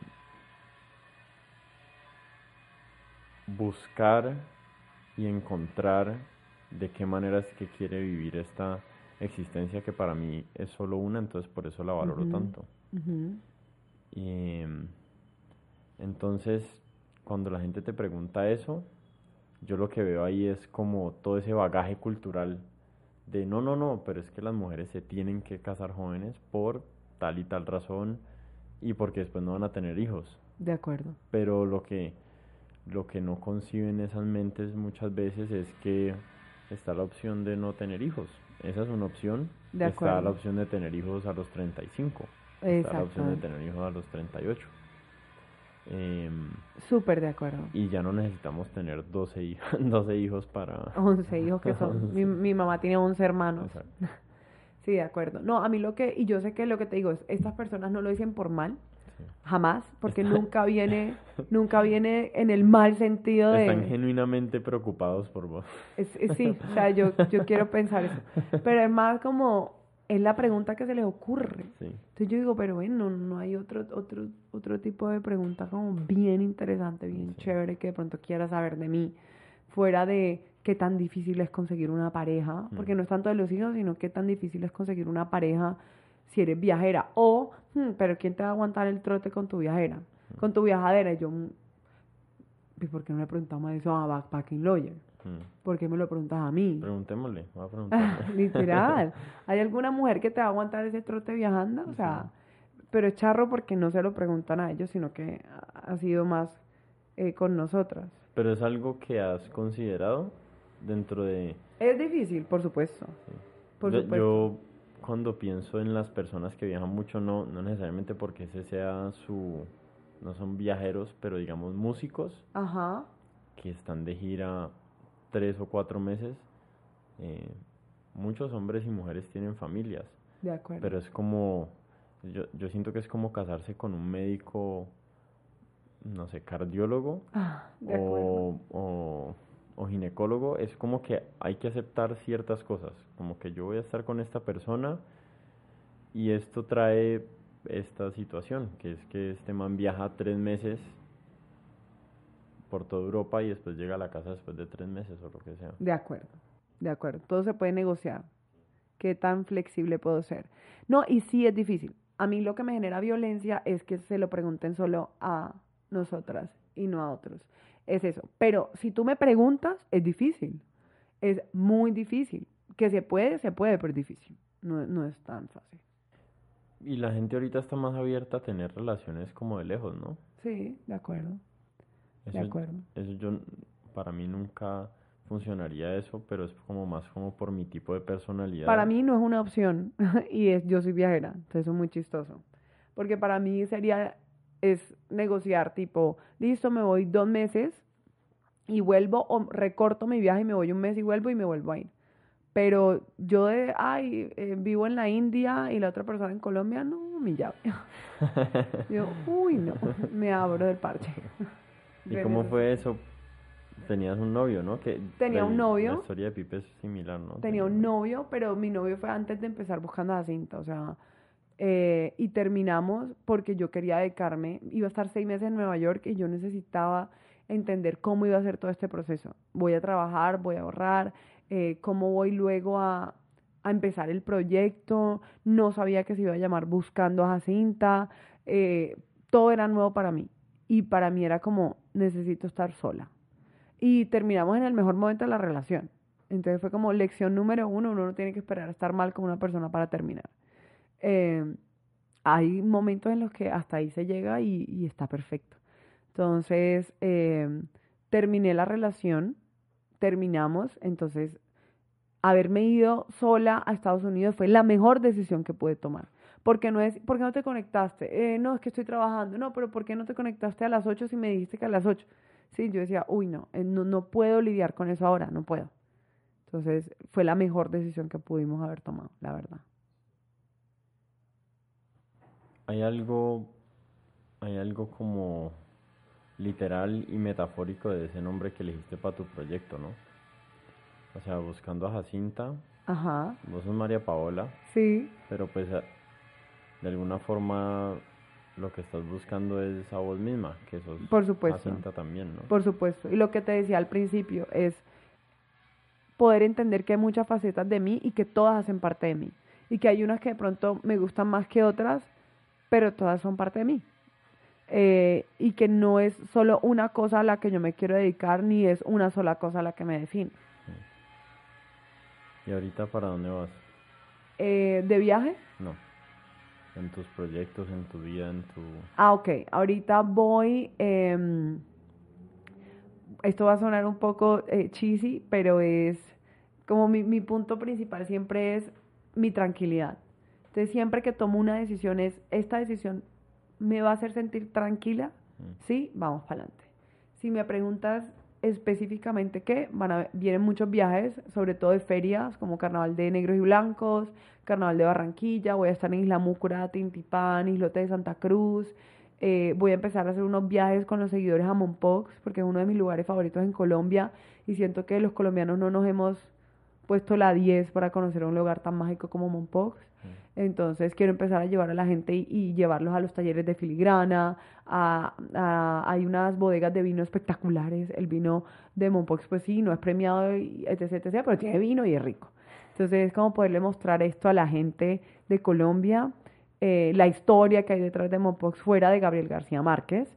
Eh, entonces vienen ese tipo de proyectos en cuanto al trabajo, seguir escribiendo, que me encanta escribir, entonces seguir enviando las newsletters una vez a la semana que, que ha sido como mostrar todos esos sentimientos y procesos y montaña rusa que he tenido en todos estos tres años, pero cuatro años desde que decidí empezar a hacer algo diferente eh, y es- buscar siempre estar tranquila. Es lo más importante para mí. Es como la, la Maricondo, ¿sabes quién es Maricondo? No. Maricondo es una señora que adivinaría que es japonesa, Sí. pero puede ser china o, de, o asiática de algún lugar. Ajá. Y tiene un programa y unos libros de cómo organizar la Ah, vida. ya sé cuál es, ya sé sabes cuál es. Sí, ya sé Entonces cuál es. uno hacer un montón de, de la ropa, Ajá. un montón de ropa, y después vas pasando como prenda por prenda, diciendo esto me hace feliz, y no me hace feliz, gracias y adiós, y si me hace feliz lo guardo. Exactamente. Esa es, esa es como una buena estrategia para todo en la vida, ¿no? Para todo. No- Esto me no va a dar tranquilidad, listo. Yo siempre digo, pongo la tranquilidad por encima de la felicidad porque la felicidad es una decisión y son momentos. Mm. En cambio, la tranquilidad es una vaina que no tiene precio. O sea, tú puedes estar feliz y puedes estar intan- intranquilo. Sí. O sea, puedes estar, fue pucha, me salió esto y estoy muy feliz. Ay, no, pero luego no sé cómo hacerlo de mañana y no sé qué, no sé qué. Y estar intranquilo al mismo tiempo. Sí. En cambio, la tranquilidad es una vaina que de verdad no, no sé. A mí, para mí es todo. La felicidad, para mí la, la tranquilidad es como, es como paz estando quieto Total. y, y uno puede siempre volver tranquilidad, felicidad, De acuerdo. siempre. Es como que si uno está tranquilo, uno siempre puede volver esa sensación a felicidad. Totalmente. Pero pasar de felicidad a tranquilidad no es... No es- no, o sea, no. no hay, no, hay, no hay un camino claro ni, ni seguro para hacer eso. Sí. O tú ves, por ejemplo, hay mucha gente feliz, eufórica, feliz, muy feliz, que era lo que a mí me pasaba en mayo cuando me, me empezó esto que te conté durante el podcast. eh, y me veía muy feliz, pero estaba muy intranquila. Entonces yo decía, wow, tranquilidad y felicidad no son sinónimos de euforia. ¿Te veías, pero cómo te sentías? ¿Te Me- sentías feliz también? No, o sea, sentía era como, yo soy eufórica, yo digo, hola, ¿cómo estás? Entonces yo llegaba, hola, ¿cómo vas? Pero no estaba tranquila. Y había momentos en los que estaba feliz, como que, oye, qué chévere, me salió este proyecto, buenísimo. Uy, pero esta otra cosa me tiene intranquila, no sé qué. Y no podía poner a la tranquilidad por encima de la felicidad. O sea, esa intranquilidad me mataba la felicidad, me la mataba. Entonces ahí yo dije, no, no, no, no, la felicidad yo la decido pero, pero la tranquilidad no. O sea, la tranquilidad es una paz interior, es una vaina que no, no, no sé cómo explicarte. Entonces, para mí es, esto me va a dar tranquilidad, listo, vamos para adelante. No, qué- esto no me va a dar tranquilidad, no, no ¿Y lo qué, hago. qué es lo que, qué es lo que te da tranquilidad? Uf, me da mucha tranquilidad ser coherente conmigo misma. Eso me da mucha tranquilidad. Que si una persona me da una, idea para buscar una cinta, yo con todo el amor del mundo decirle, la verdad es que eso no, no me identifica, no, no me sentiría coherente conmigo misma, no lo haría. Eh, pero ser coherente conmigo misma, ser fiel a mí misma, eh, o leal a mí misma, que me gusta más esa frase, eso me da mucha tranquilidad. ¿Cómo es, ¿Cómo es esa experiencia de ser leal a vos misma? O sea, hay una voz misma, o sea, hay una yo, Ajá. hay una yo, ¿quién le está haciendo leal a esa yo? Yo misma. yo qué puta. o sea, ¿por qué, ¿por qué decís que ser leal con vos misma? Ajá. ¿Por qué lo digo? Esa siempre es una frase que me ha cautivado. Ok. Como ser ¿Cautivado es que no te gusta o...? Ser, como ser... No, no. Sí, ser honesto, ser coherente, ser, ser honesto conmigo mismo siempre me ha... Siempre me ha cautivado esa frase porque... Como que yo siento que asume que hubieran dos personas adentro de uno. Sí. Como que estoy yo mismo. Pero siempre hay muchos está siendo honesto con quién? Pero siempre hay muchos pensamientos, es decir... Marica, el, el, el ejemplo estúpido de la comida, o sea, voy a ser leal a mí misma de decir esta vaina o me lo voy a callar.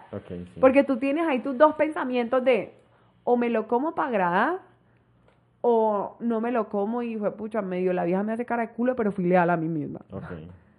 Para mí eso es súper importante. Yo sé que puede ser controversial, pero para mí es, para mí es, me llamo X marca. Eh, Jacinta, mira, te vamos a pagar esta cantidad de plata porque promociones esto. Uy, no, espera, espera porque no, esa marca no me identifica, no es coherente conmigo, no tiene nada que ver con lo que yo hago, con lo que yo digo. Te lo agradezco mucho, pero voy a ser leal a mí misma, a lo que he creado, a mi proyecto y te voy a tener que decir que no. Sí. E, es, como una, es como una heurística muy útil. Ajá. Es eso. Yo solo estaba diciendo que siempre me ha dado curiosidad. Porque uno lo hace así no haya nadie más, ¿no? Por supuesto. Estoy solo en mi casa y uno. Por eso la frase ser honesto con uno mismo es como que nadie más lo va a saber, solo yo. De acuerdo. Es como que. Es como de donde viene la autoestima. De acuerdo. Es como que uno, solo uno sabe lo que uno hizo. Solo uno sabe si uno se robó algo que nunca nadie va a saber. Exactamente. Eh, pero a mí siempre me ha dado curiosidad, es ese pensamiento de, de, de quién está haciendo esto con quién. o sea, tengo esta sensación de ser dos personas a la misma vez y es, y en realidad lo que es, son como, son como intuiciones o decisiones encontradas. Como que si yo tomo esta decisión sería esta persona y si yo tomo esta decisión sería otra persona y cuál es el que yo siento que realmente soy. Exacto, y que me va a dar más tranquilidad que me va a dar, no sé, que me va a sentir mejor, voy a sentir paz si tomo esta decisión. Entonces, volviendo a tus talleres, tal vez hay muchas personas que se deben eh, quedar donde están, ¿no? Por supuesto. Hay gente que viene a tus talleres que vos le decís, no, definitivamente estás en un buen lugar, Ajá. físicamente hablando, Ajá. en ese trabajo que estás, pero lo que hay que trabajar es otra cosa. No es necesariamente cambiar, tomar una decisión de irse para un lado u otro. Yo lo que quiero es, eh, con, con mi proyecto también es que la gente no coja una maleta y renuncie y se vaya a vivir por el mundo viajando. No, no. Es lo último que yo quiero. Hay gente que me ha dicho, yo detesto viajar, que mame ir a un aeropuerto, pero te sigo porque que me gusta lo que pones. O, siento que puedo viajar y conocer a través de tus historiales o de tus fotos. Y yo, ah, buenísimo. No, mira, yo amo ser eh, la persona de mercadeo de tal empresa y me encanta mi trabajo y me levanto todos los días feliz a mi trabajo. Perfecto. O sea, eso está bien. Mi, mi intención no es que todo el mundo vea mi vida como, uy, qué chimba, porque hay días en los que yo de verdad estoy en un mierdero, que no sé qué hacer. Y hay, hay otras cosas además como de esos momentos de decidir qué haces que te traigan tranquilidad. Claro. Como cada vez que voy a lanzar, bueno, aunque sabes, no sé si es intranquilidad o miedo, puede ser miedo. Como cada vez que voy a lanzar una nueva idea, me da esa intranquilidad o ese miedo de, ¿será que esto sí va a funcionar o no va a funcionar? O, o me pasó con una campaña que hice que yo en el fondo de mi corazón sabía que eso no me iba a dar tranquilidad. E igual la hice, porque estaba mal de plata.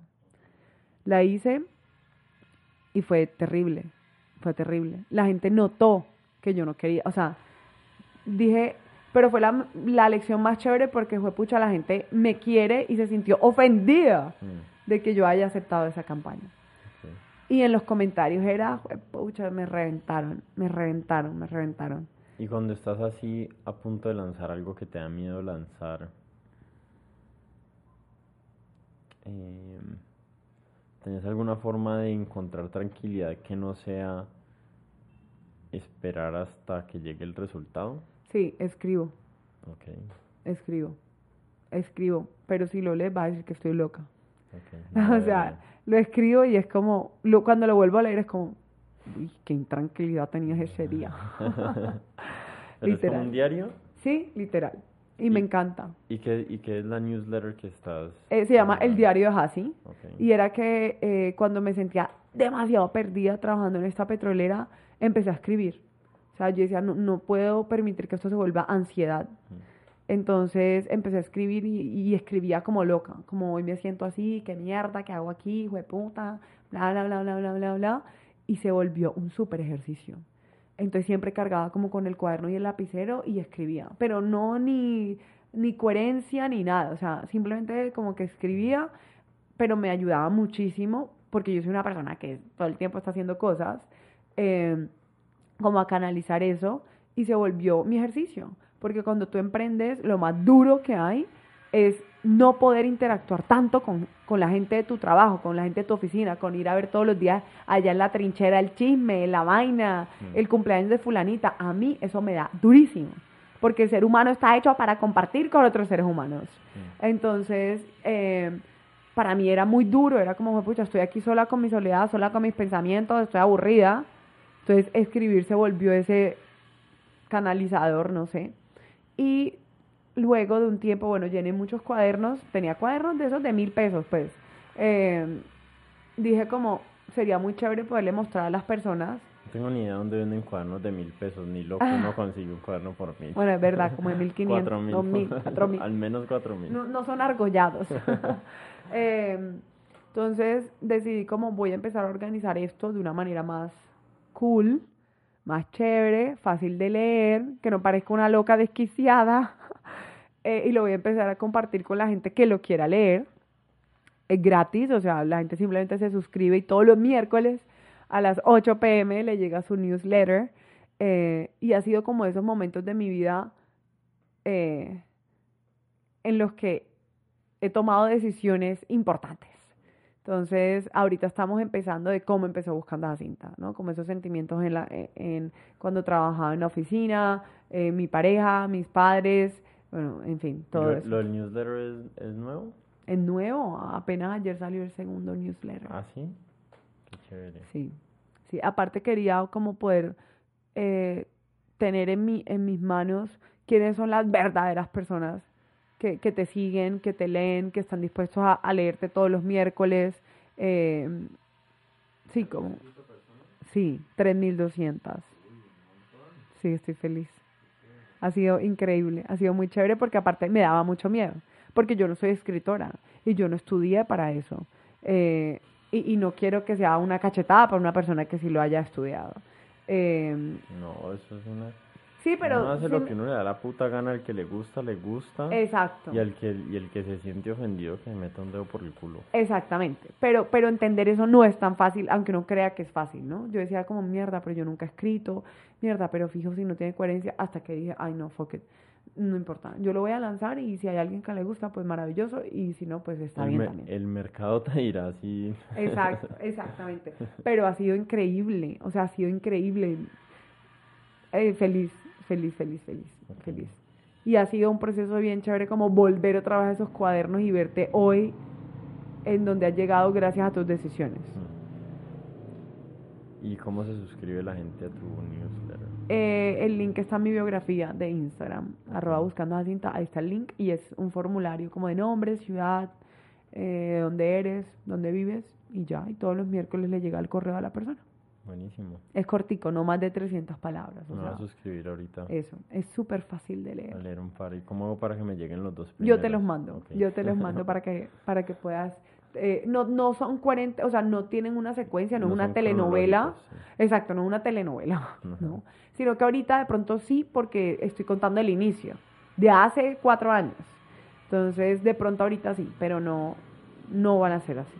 No es como, ay, me perdí el anterior, ay, puta, entonces no entiendo este. No. Pero van a ser como tus pensamientos esporádicos de dónde estás y qué, qué es lo que Exactamente. Por ejemplo, uno de los de los que más recuerdo de mi cuaderno fue cuando estuve en una casa en el árbol en Putumayo, que, que cuando, cuando siempre yo digo, cuando una sonrisa se une con una lágrima, es el mejor sentimiento de la vida porque es mucha tranquilidad y mucha paz. ¿Casa en el árbol es literal? En Putumayo, Una casa li- encima de un árbol. literal. Listo. Tienes que subir 100 escalones para llegar. O sea, están los escalones en espirales al lado de la casa.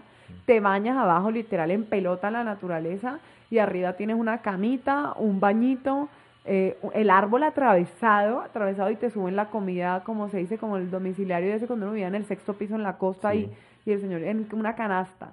Entonces te suben la comida eh, a esa hora ¿Y esto es como un hostal? Esto es un hostalito, sí, es una reserva que se llama Puguay en Putumayo y es de una familia, eh, creo que ellos viven en Cali o en Bucaramanga, algo así, no recuerdo. Y tienen sus señores que trabajan, una familia, el señor, la señora y sus hijos, tienen miquitos, tienen, es un mariposario ¿Y también. hay varias, varias casitas en el árbol? Hay dos casitas en el árbol. O sea, Y si quieres reservar, ¿Puede ir en pareja?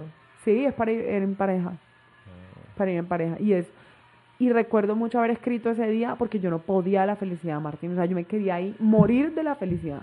O sea, no puedo creer que haya llegado a fucking Putumayo pidiendo chance, porque llegué pidiendo chance. eh, pidiendo chance. pidiendo ¿Dedo? chance, es dedo. Sí. Eh, pidiendo chance. ¿Cómo se dice pidiendo chance en Cali? Echando dedo. Echando dedo, bueno, pidiendo chance, echando dedo a Putumayo, que antes era imposible entrar. Y, y estaba, estaba justo cayendo el atardecer, entonces como la casa es muy alta, se veía absurdo, o sea, era absurdo.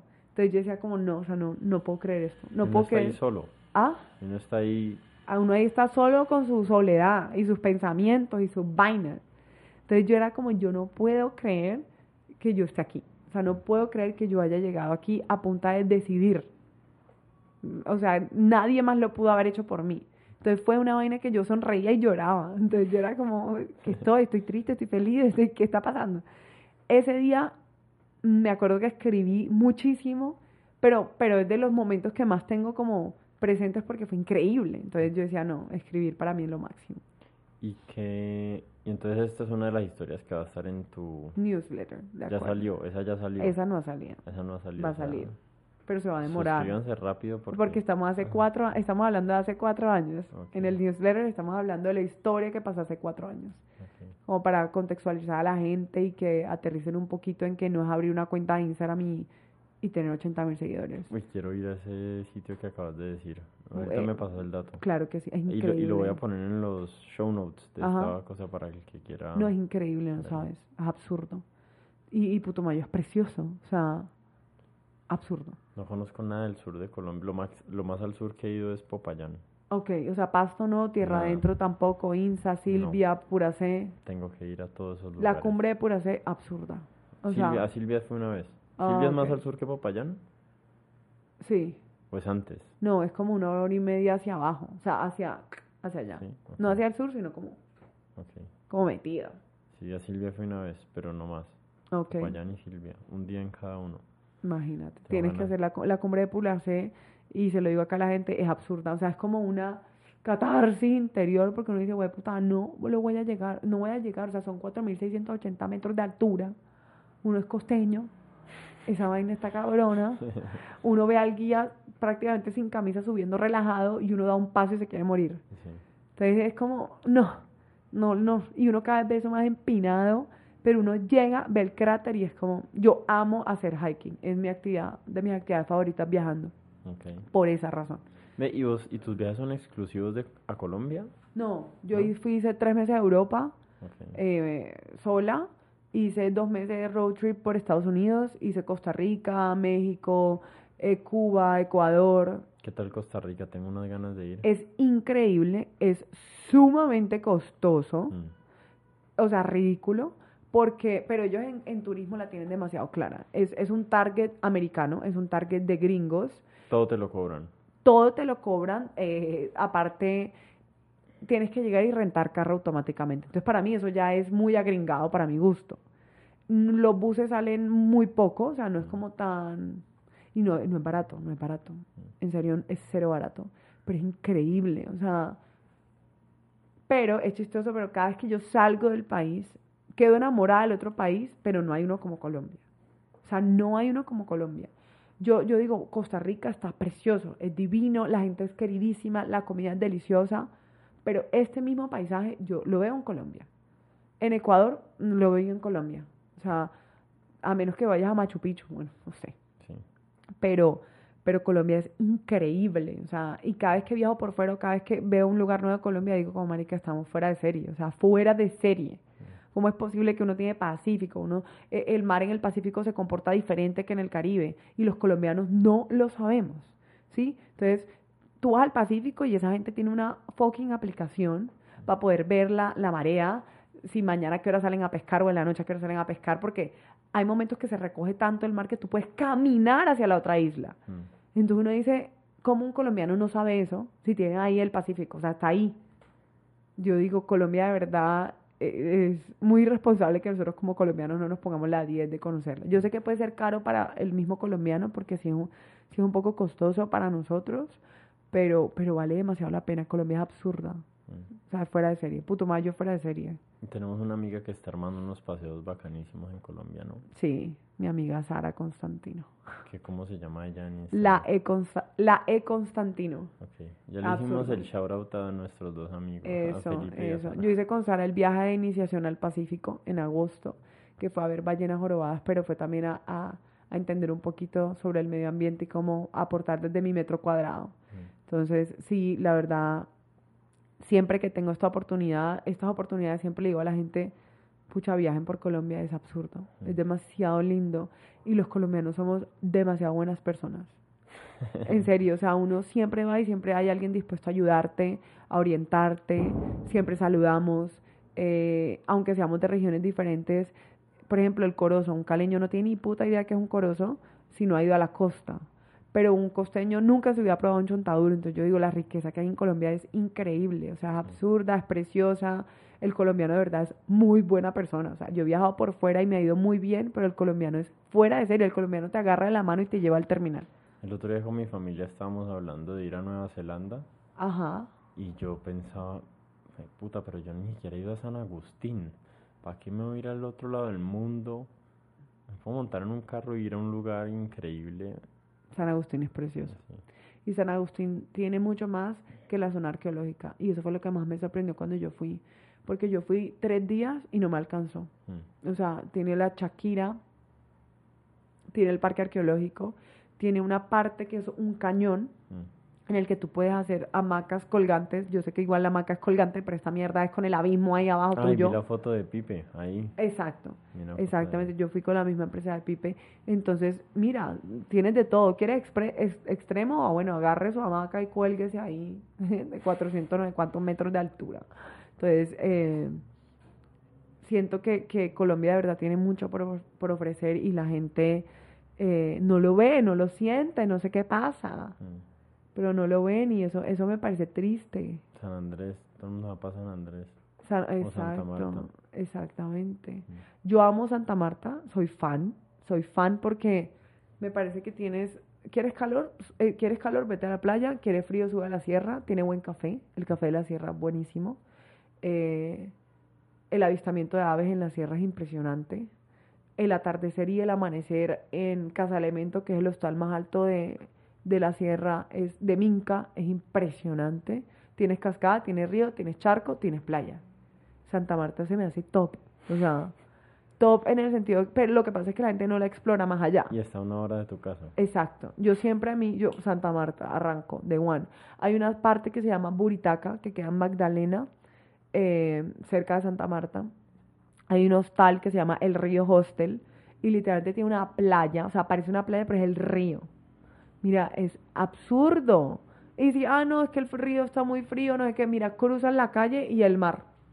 Entonces yo digo, no, o sea, es demasiado top, es demasiado top.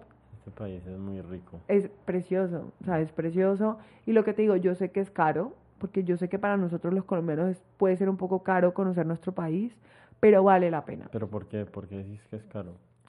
Em, porque el, colombiano no está tan acostumbrado a dormir en un hostal y compartir cuarto. Entonces, si tú dices, no, no voy a pagar 25 mil pesos porque no voy a dormir con seis personas más, que es lo que puede costar una cama en el eje cafetero, que es baratísimo, 25 mil, 30 mil pesos, pero la habitación privada ya te vale 150, 180, entonces el colombiano dice, no, pero por noche pagar eso. O si tú te vas al Hotel de Refugio La Roca en la Mesa de los Santos, por ejemplo, que es una cosa espectacular, divina, divina, pero en la noche te cuesta 550 mil pesos por persona, solo con el desayuno incluido. Entonces es muy lindo. ¿Cómo se llama ese lugar? Refugio La Roca. Ok, ¿y vos fuiste allá? Yo fui allá. De cachete. De, sí, por buscando a Jacinta. Gracias a Jacinta, gracias a Jacinta. Eh, pero yo pienso en eso, en un colombiano que no trabaja en turismo, que tenga que sacarlo de su bolsillo, está cabrón. Sí, el tres noches vale un millón y medio de pesos. Exacto, sin, solo con el desayuno. Solo dormir.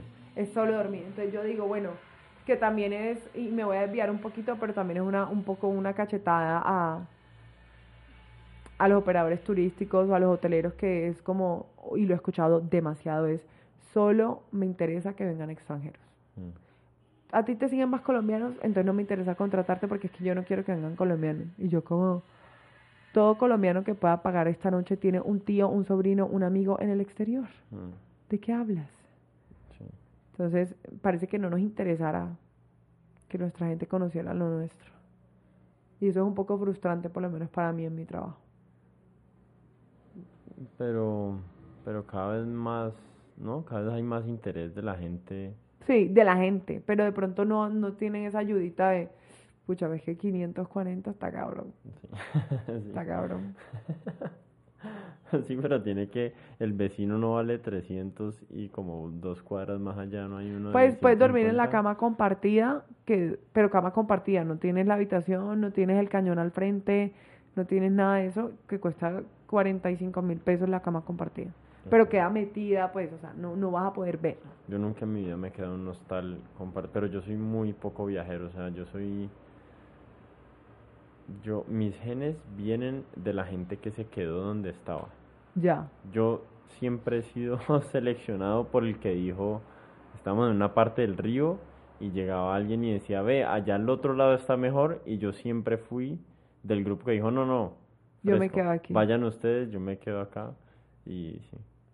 Por lo general yo siento que no sé cómo llegaron hasta acá, hasta Latinoamérica, pero pero sí no sé por qué tengo una como una un chip sedentario.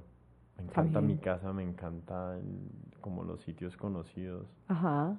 O sea, tú vas a ser el propio viejito que va a ir a desayunar todos los días con su periódico al mismo desayunadero. Algo así. Y que ya lo van a saludar. Don Martín. Exacto, algo así, pero ojalá no me digan don, pero que me digan. Señor Martín. eh, pero sí, mi esposa es todo lo contrario, ¿no? Ella todo el tiempo está cuatro horas en un lugar y ya se quiere ir para otro sitio. Ajá. Eh, yo soy igual. Hemos tenido que hacer el balance ahí. Sí, que negociar. Hay que negociar eso, sí. De acuerdo, no, yo sí. Aunque tenga miedo de cruzar el río, lo voy a cruzar. Sí. Porque me, me moriría pensando en, pucha, no, no crucé y no vi. O sea, yo tenía que ir a ver por lo menos y comparar yo, ¿sí? Yo decir, mm, está mejor el otro lado del río. Sí. Y, y, las personas como vos son las que han hecho que ahorita ya estemos en todas partes. Somos la Nunca habíamos llegado a Australia. ¿Qué tal ese, ese viaje desde Asia hasta Australia? Nadie sabía si había nada, solo no, montate en un barco y mira a ver si te encontrás algo allá, más allá de lo que ves. Eh, no. Increíble. Mis ancestros siempre se quedaron en el muelle despidiendo a la gente como adiós. Que Unos volvieron, otros no volvieron. De acuerdo. De acuerdo. No, yo sí, lo que te digo, aunque me dé pánico, porque soy muy nerviosa, voy a cruzar el río. O sea, aunque me dé pánico. Y en la mitad esté diciendo, ¿por qué mierda crucé? pero lo cruzo. O sea, ya, ya el gordo, ya que, ya que hijo de pucha, vamos. ya estoy a la mitad del río.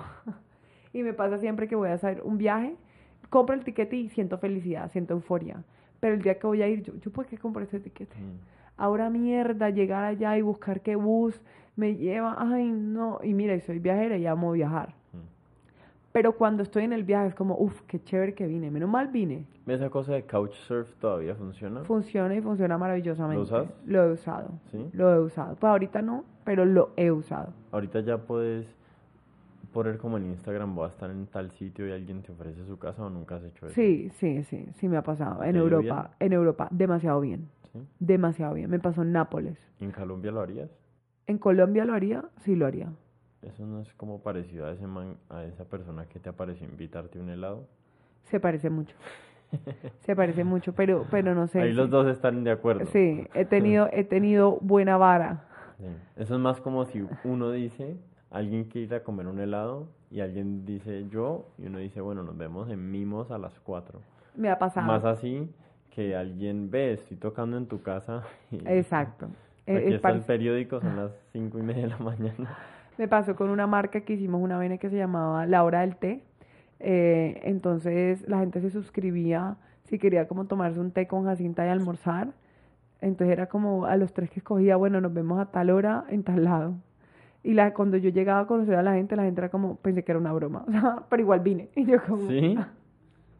¿Y cómo te fue? bien, lo hice en Medellín, en Bogotá y en Barranquilla. ¿Y qué tal? ¿Chévere? Fue chévere. ¿Conociste gente Fue divertido. Esas serían de esas experiencias que me aterrarían. Aunque yo estoy haciendo esto, ¿no? Y nosotros no nos conocemos. Así Hemos es. hablado 15 minutos antes de hoy. Así es la vida, exactamente. Pero fue chévere hacerlo. Es el ejercicio de qué tan dispuesta está la gente y qué tan dispuesta estoy yo. Porque finalmente cuando tú trabajas en redes sociales, tú, esto va a sonar terrible, pero es, tú te ganas el, el amor y el cariño de la gente para luego venderle algo. Mm. Sea tu imagen, sea tu marca, sea un producto, sea un servicio. Porque finalmente hay que vivir y hay que comer y la plata da tranquilidad. Sí. Entonces, perdón, soy súper nerviosa. No, una bomba. Acaba de explotar una bomba. ¿Bomba de qué? No sé, pero sonó como una bomba. ¿Pero bomba de luz? No, mentira, un transformador. Yo. seguro. Ay, yo te creo. No. Son tres tiros. Ay, mierda. Em, suena feo, pero, pero esa es la verdad. Y, y es, yo soy muy honesta en mis redes sociales de hay que vivir y de esto vivo y si te va a poner una publicidad, pues I'm sorry. Creo que, esta, que sos la primera persona que conozco que es tan honesta acerca de eso. En público, no porque estamos grabando esto, pero me parece genial que sea así. Pero es que la verdad, a mí la gente me dice, ay, pero que no sea tan publicitado. Entiendo porque no es mi, mi manera de comunicar, pero fue puta, la gente tiene que entender que esto es un trabajo y que hay un contrato detrás y que la marca me va a pagar a 60 días, acaba el contrato, a 90 días. Sí, la gente, te lo juro, la gente jura que uno se baña en plata. Pero es que no es así, no a menos que tú seas, no sé, Laura Cuña, Claudia Mamón, no sé. Pero mientras tú seas un mortal más, estés empezando, estés arrancando, estés metiéndole ganas, esa es la realidad. Y yo he sido súper abierta. La gente no, porque yo a veces digo, oigan, porfa, ayúdenme que mi jefe es tal cosa. Y la gente me dice, ay, pero ojalá si no lo digas tan publicitado. Pues, ¿y qué hacemos? O sea, eso es lo que hay. Sí. Y la gente tiene que entender que no está mal. Ah, ¿no te gustó? Pues sigue la historia y pasa a la siguiente. ¿Has escuchado de Tim Ferriss? No. Es un escritor famoso. Ajá. Escribió Ajá. unos libros que, como de, se llama Four Hour Work Week, Sí. como la semana de trabajo de cuatro horas, después el chef de cuatro horas, o sea, el man es como un, un explorador, se pone como a aprender cosas y después escribe libros acerca de eso. Ok. Y él tiene eh, como fama de ser un buscador de productos increíbles. Ok. Entonces, él busca unos productos que le gustan mucho y que él usa y después les ofrece a las marcas como hacerles publicidad en su ya. podcast. Tiene uno de los podcasts más escuchados del mundo. Tiene, creo que la newsletter más grande del mundo. Ajá. Millones de suscriptores.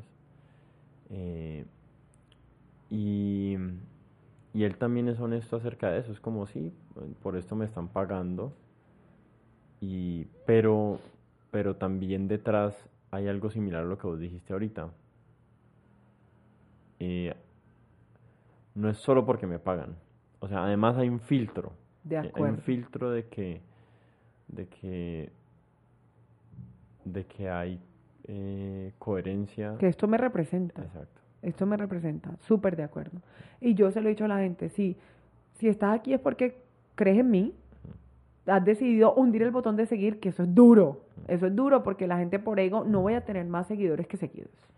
No, sí, no va a tener más seguidos que seguidores. Tengo que tener más número de seguidores que de seguidos. Entonces, que la gente despicha el botón de seguir está cabrón. Eso, eso a veces demora que, como tú eres público, la gente entra y te chismea, pero no te sigue. Mm. Entonces, lograr eso es porque crees en mí, crees en lo que te estoy diciendo.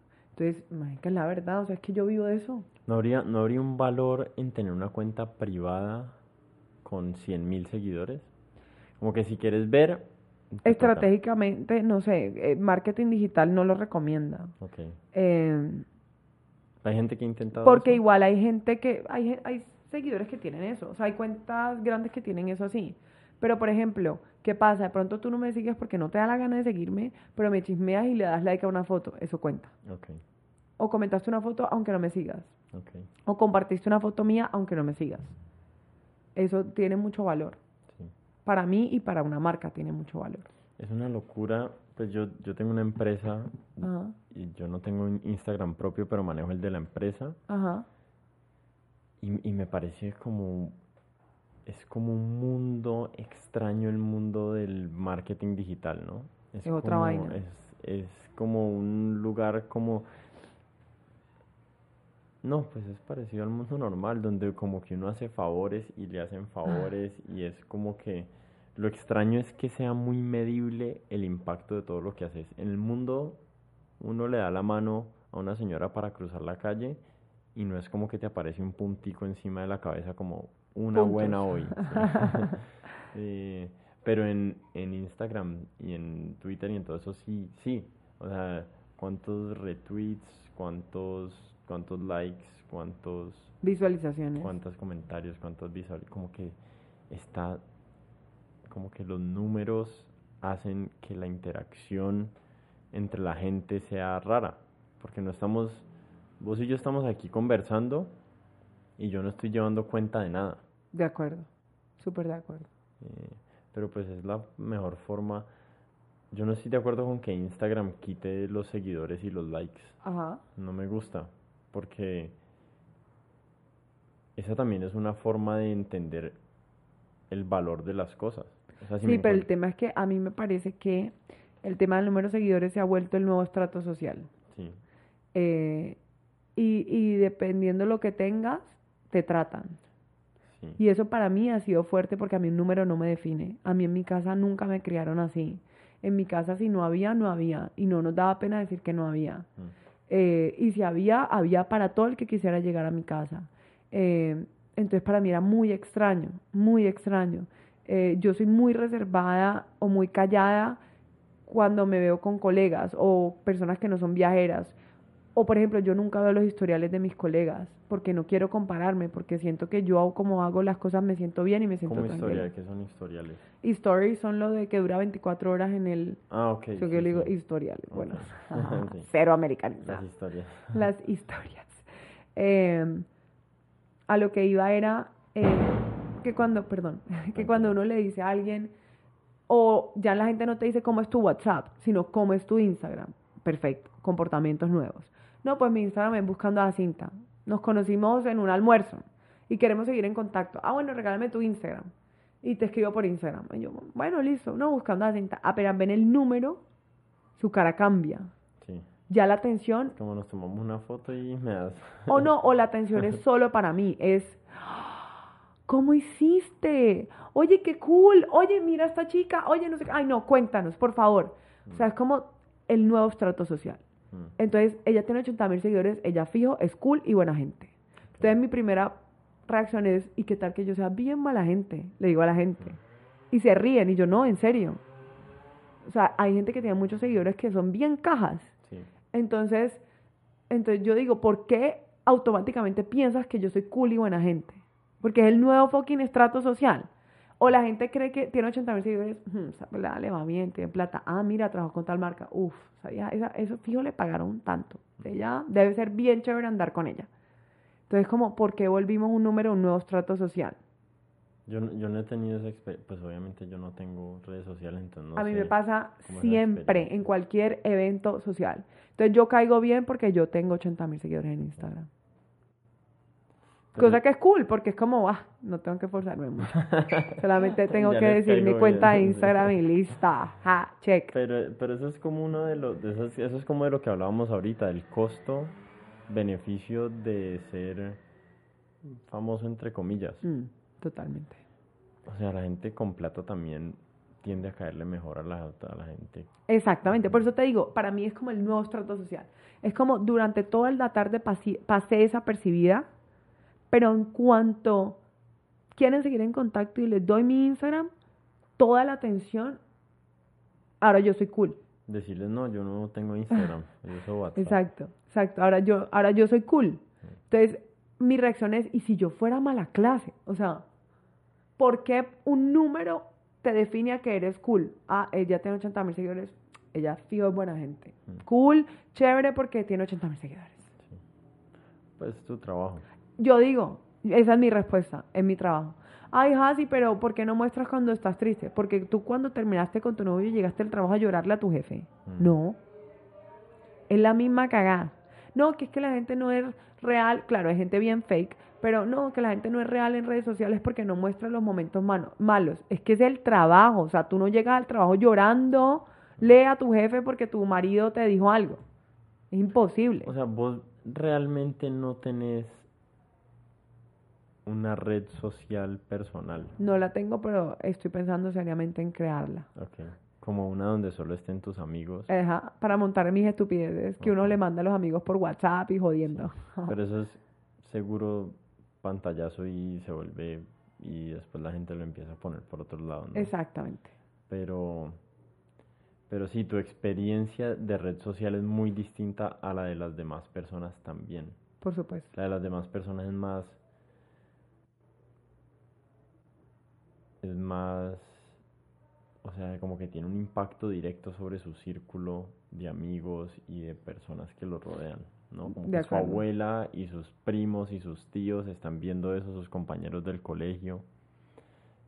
Del otro día estaba hablando con una prima y ella me dijo que tenía mil seguidores. La cuenta de ella es privada. Ujú. Pensé, yo no hay forma que yo pudiera tener mil personas que le interesen yo que hago. No, o sea, no hay, no hay forma que a mil personas le interese lo que yo hago en mi vida. Pero pues parece que sí, ¿no?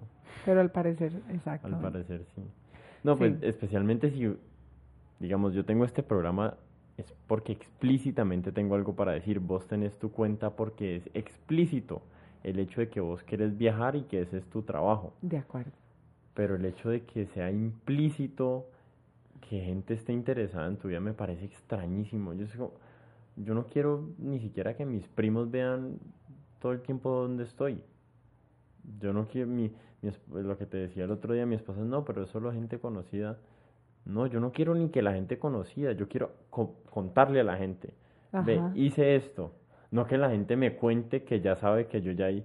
Vi que fuiste a jugar bolos. ¿Cómo te fue? Sí, no, no, yo quiero contarte si me da la gana que fui a jugar bolos. Si me lo quiero guardar, no, prefiero no decir nada. Sí, para mí, en cambio, está en el chip de que hace parte de mi trabajo. Pero, ¿cuánto de tu vida publicas? Todo. Cuando te tomas un café, vas No, al baño. no, no, no, no, no, no. Tienes toda la razón. Fui exagerada. Eh, pero, pero sí cuento mucho, sí cuento mucho. Pero de lo que está relacionado con tu trabajo. Sí, pero por ejemplo, si estoy en Barranquilla, muestro mis perros, muestro a mi papá. Pero no- si tenés una conversación con una amiga de Sí. una cosa, Jamás, o sea, jamás. contás por ahí. No, jamás, jamás, jamás. ¿Y si, y si terminaras con tu novio, lo pondrías allí? No creo, no creo. Esa es como la línea delgada Sí, en que yo voy viendo que la gente ya va, no va teniendo vida privada. Sí, por ejemplo, ese tema de la pareja, yo creo que yo sería un poco más eh, reservada, Sí, un poco más reservada. sí. O no sé, hijos más adelante, más reservada. Es- me parece extrañísima esta gente que tiene como Ay, ¿cómo se llama? Una pareja que ahorita es famosa en Colombia. Ni idea. Y él se llama. ¿Cómo se llama él o ella? Eh, ella no me acuerdo, pero él se llama algo como. eh, Mike Bahía. Gracie y Mike Bahía. Grace y Mike Bahía. Que tienen. O sea, su relación es completamente pública. Completamente. Eso es muy extraño, esa mierda. O Sí. sea, ¿qué tanta presión tienen de no terminar solo del hecho de que son una pareja y todo el mundo sabe que Y que todo el mundo los ama, Ajá, exacto. tal cual. O sea, Es- es esa relación puede estar totalmente podrida por dentro y solo seguirían. Bueno, la gente también hace eso, ¿no? De acuerdo. La gente que no es famosa, pero una cosa es 10 millones de personas y otra cosa es como la familia y, De acuerdo. y un par de amigos. De acuerdo. No, y lo que te digo, so- es error también de nosotros, de, de idealizarlo todo. De, ay, tan lindos que se ven, no, son fijos, son divinos, fijos, no sé qué, fijos. O sea, porque idealizamos todo. Yo antes siempre pienso lo opuesto. Exacto. Como que se ven felices allí, apuesto a que, a que están peleados. Y, Sí, de acuerdo, de acuerdo. Y la gente los idealiza, ay, son divinos, ay, no sé qué, ay, bla, bla, y uno es como, pero fue pucha segura. Y ella, yo la sigo a ella, y ella en realidad siempre dice como, esto no es perfecto, tenemos muchos problemas, Sí. hay momentos en los que no lo quiero ni ver, o, o no, hoy le dije que durmiera en otro cuarto, en otra habitación, en otro cuarto de hotel, porque hay que mamera, o sea, lo Eso está larguísimo, ¿está bien? Ah, Que seguimos hablando. ¿Está perdón, pero ¿qué hora es? ¿Qué hora es? No sé. Uy, fue puta, son las tres y media. No, vamos, Dios mío, tres y media, Dios mío. Sí, Es que hoy voy para delirio. estuvo bien. ¿Cierto? Pero ahorita tienes que, sí, mucho, vas a tener que editar mucho ahí. No, yo las pongo así largas. ¿Sí? Ah, bueno, Edito buenísimo. un poquito. Está bien. Eh, ¿Por qué no le decís a la gente dónde te pueden encontrar? Arroba. Bueno, me pueden encontrar en Instagram como arroba buscando a Jacinta. Eh, la van a pasar súper sabroso, se van a divertir, se van a reír. eh, Solo bueno, Instagram. Solo Instagram, solo. Instagram. Eh, me pueden encontrar por ahí. dime. Se- y que se suscriban. al newsletter para que conozcan cómo fue todo el proceso, cómo arranqué, cómo, cómo fue el maní de la suegra, como decimos en la costa, cómo fue todo esto. Bueno, Jacinta, gracias por pasar por aquí. No, muchas gracias a Yo ti, Martín. muy, muy muchas bien. gracias a todos los que nos están escuchando. Ok. Chao, pues. Chao.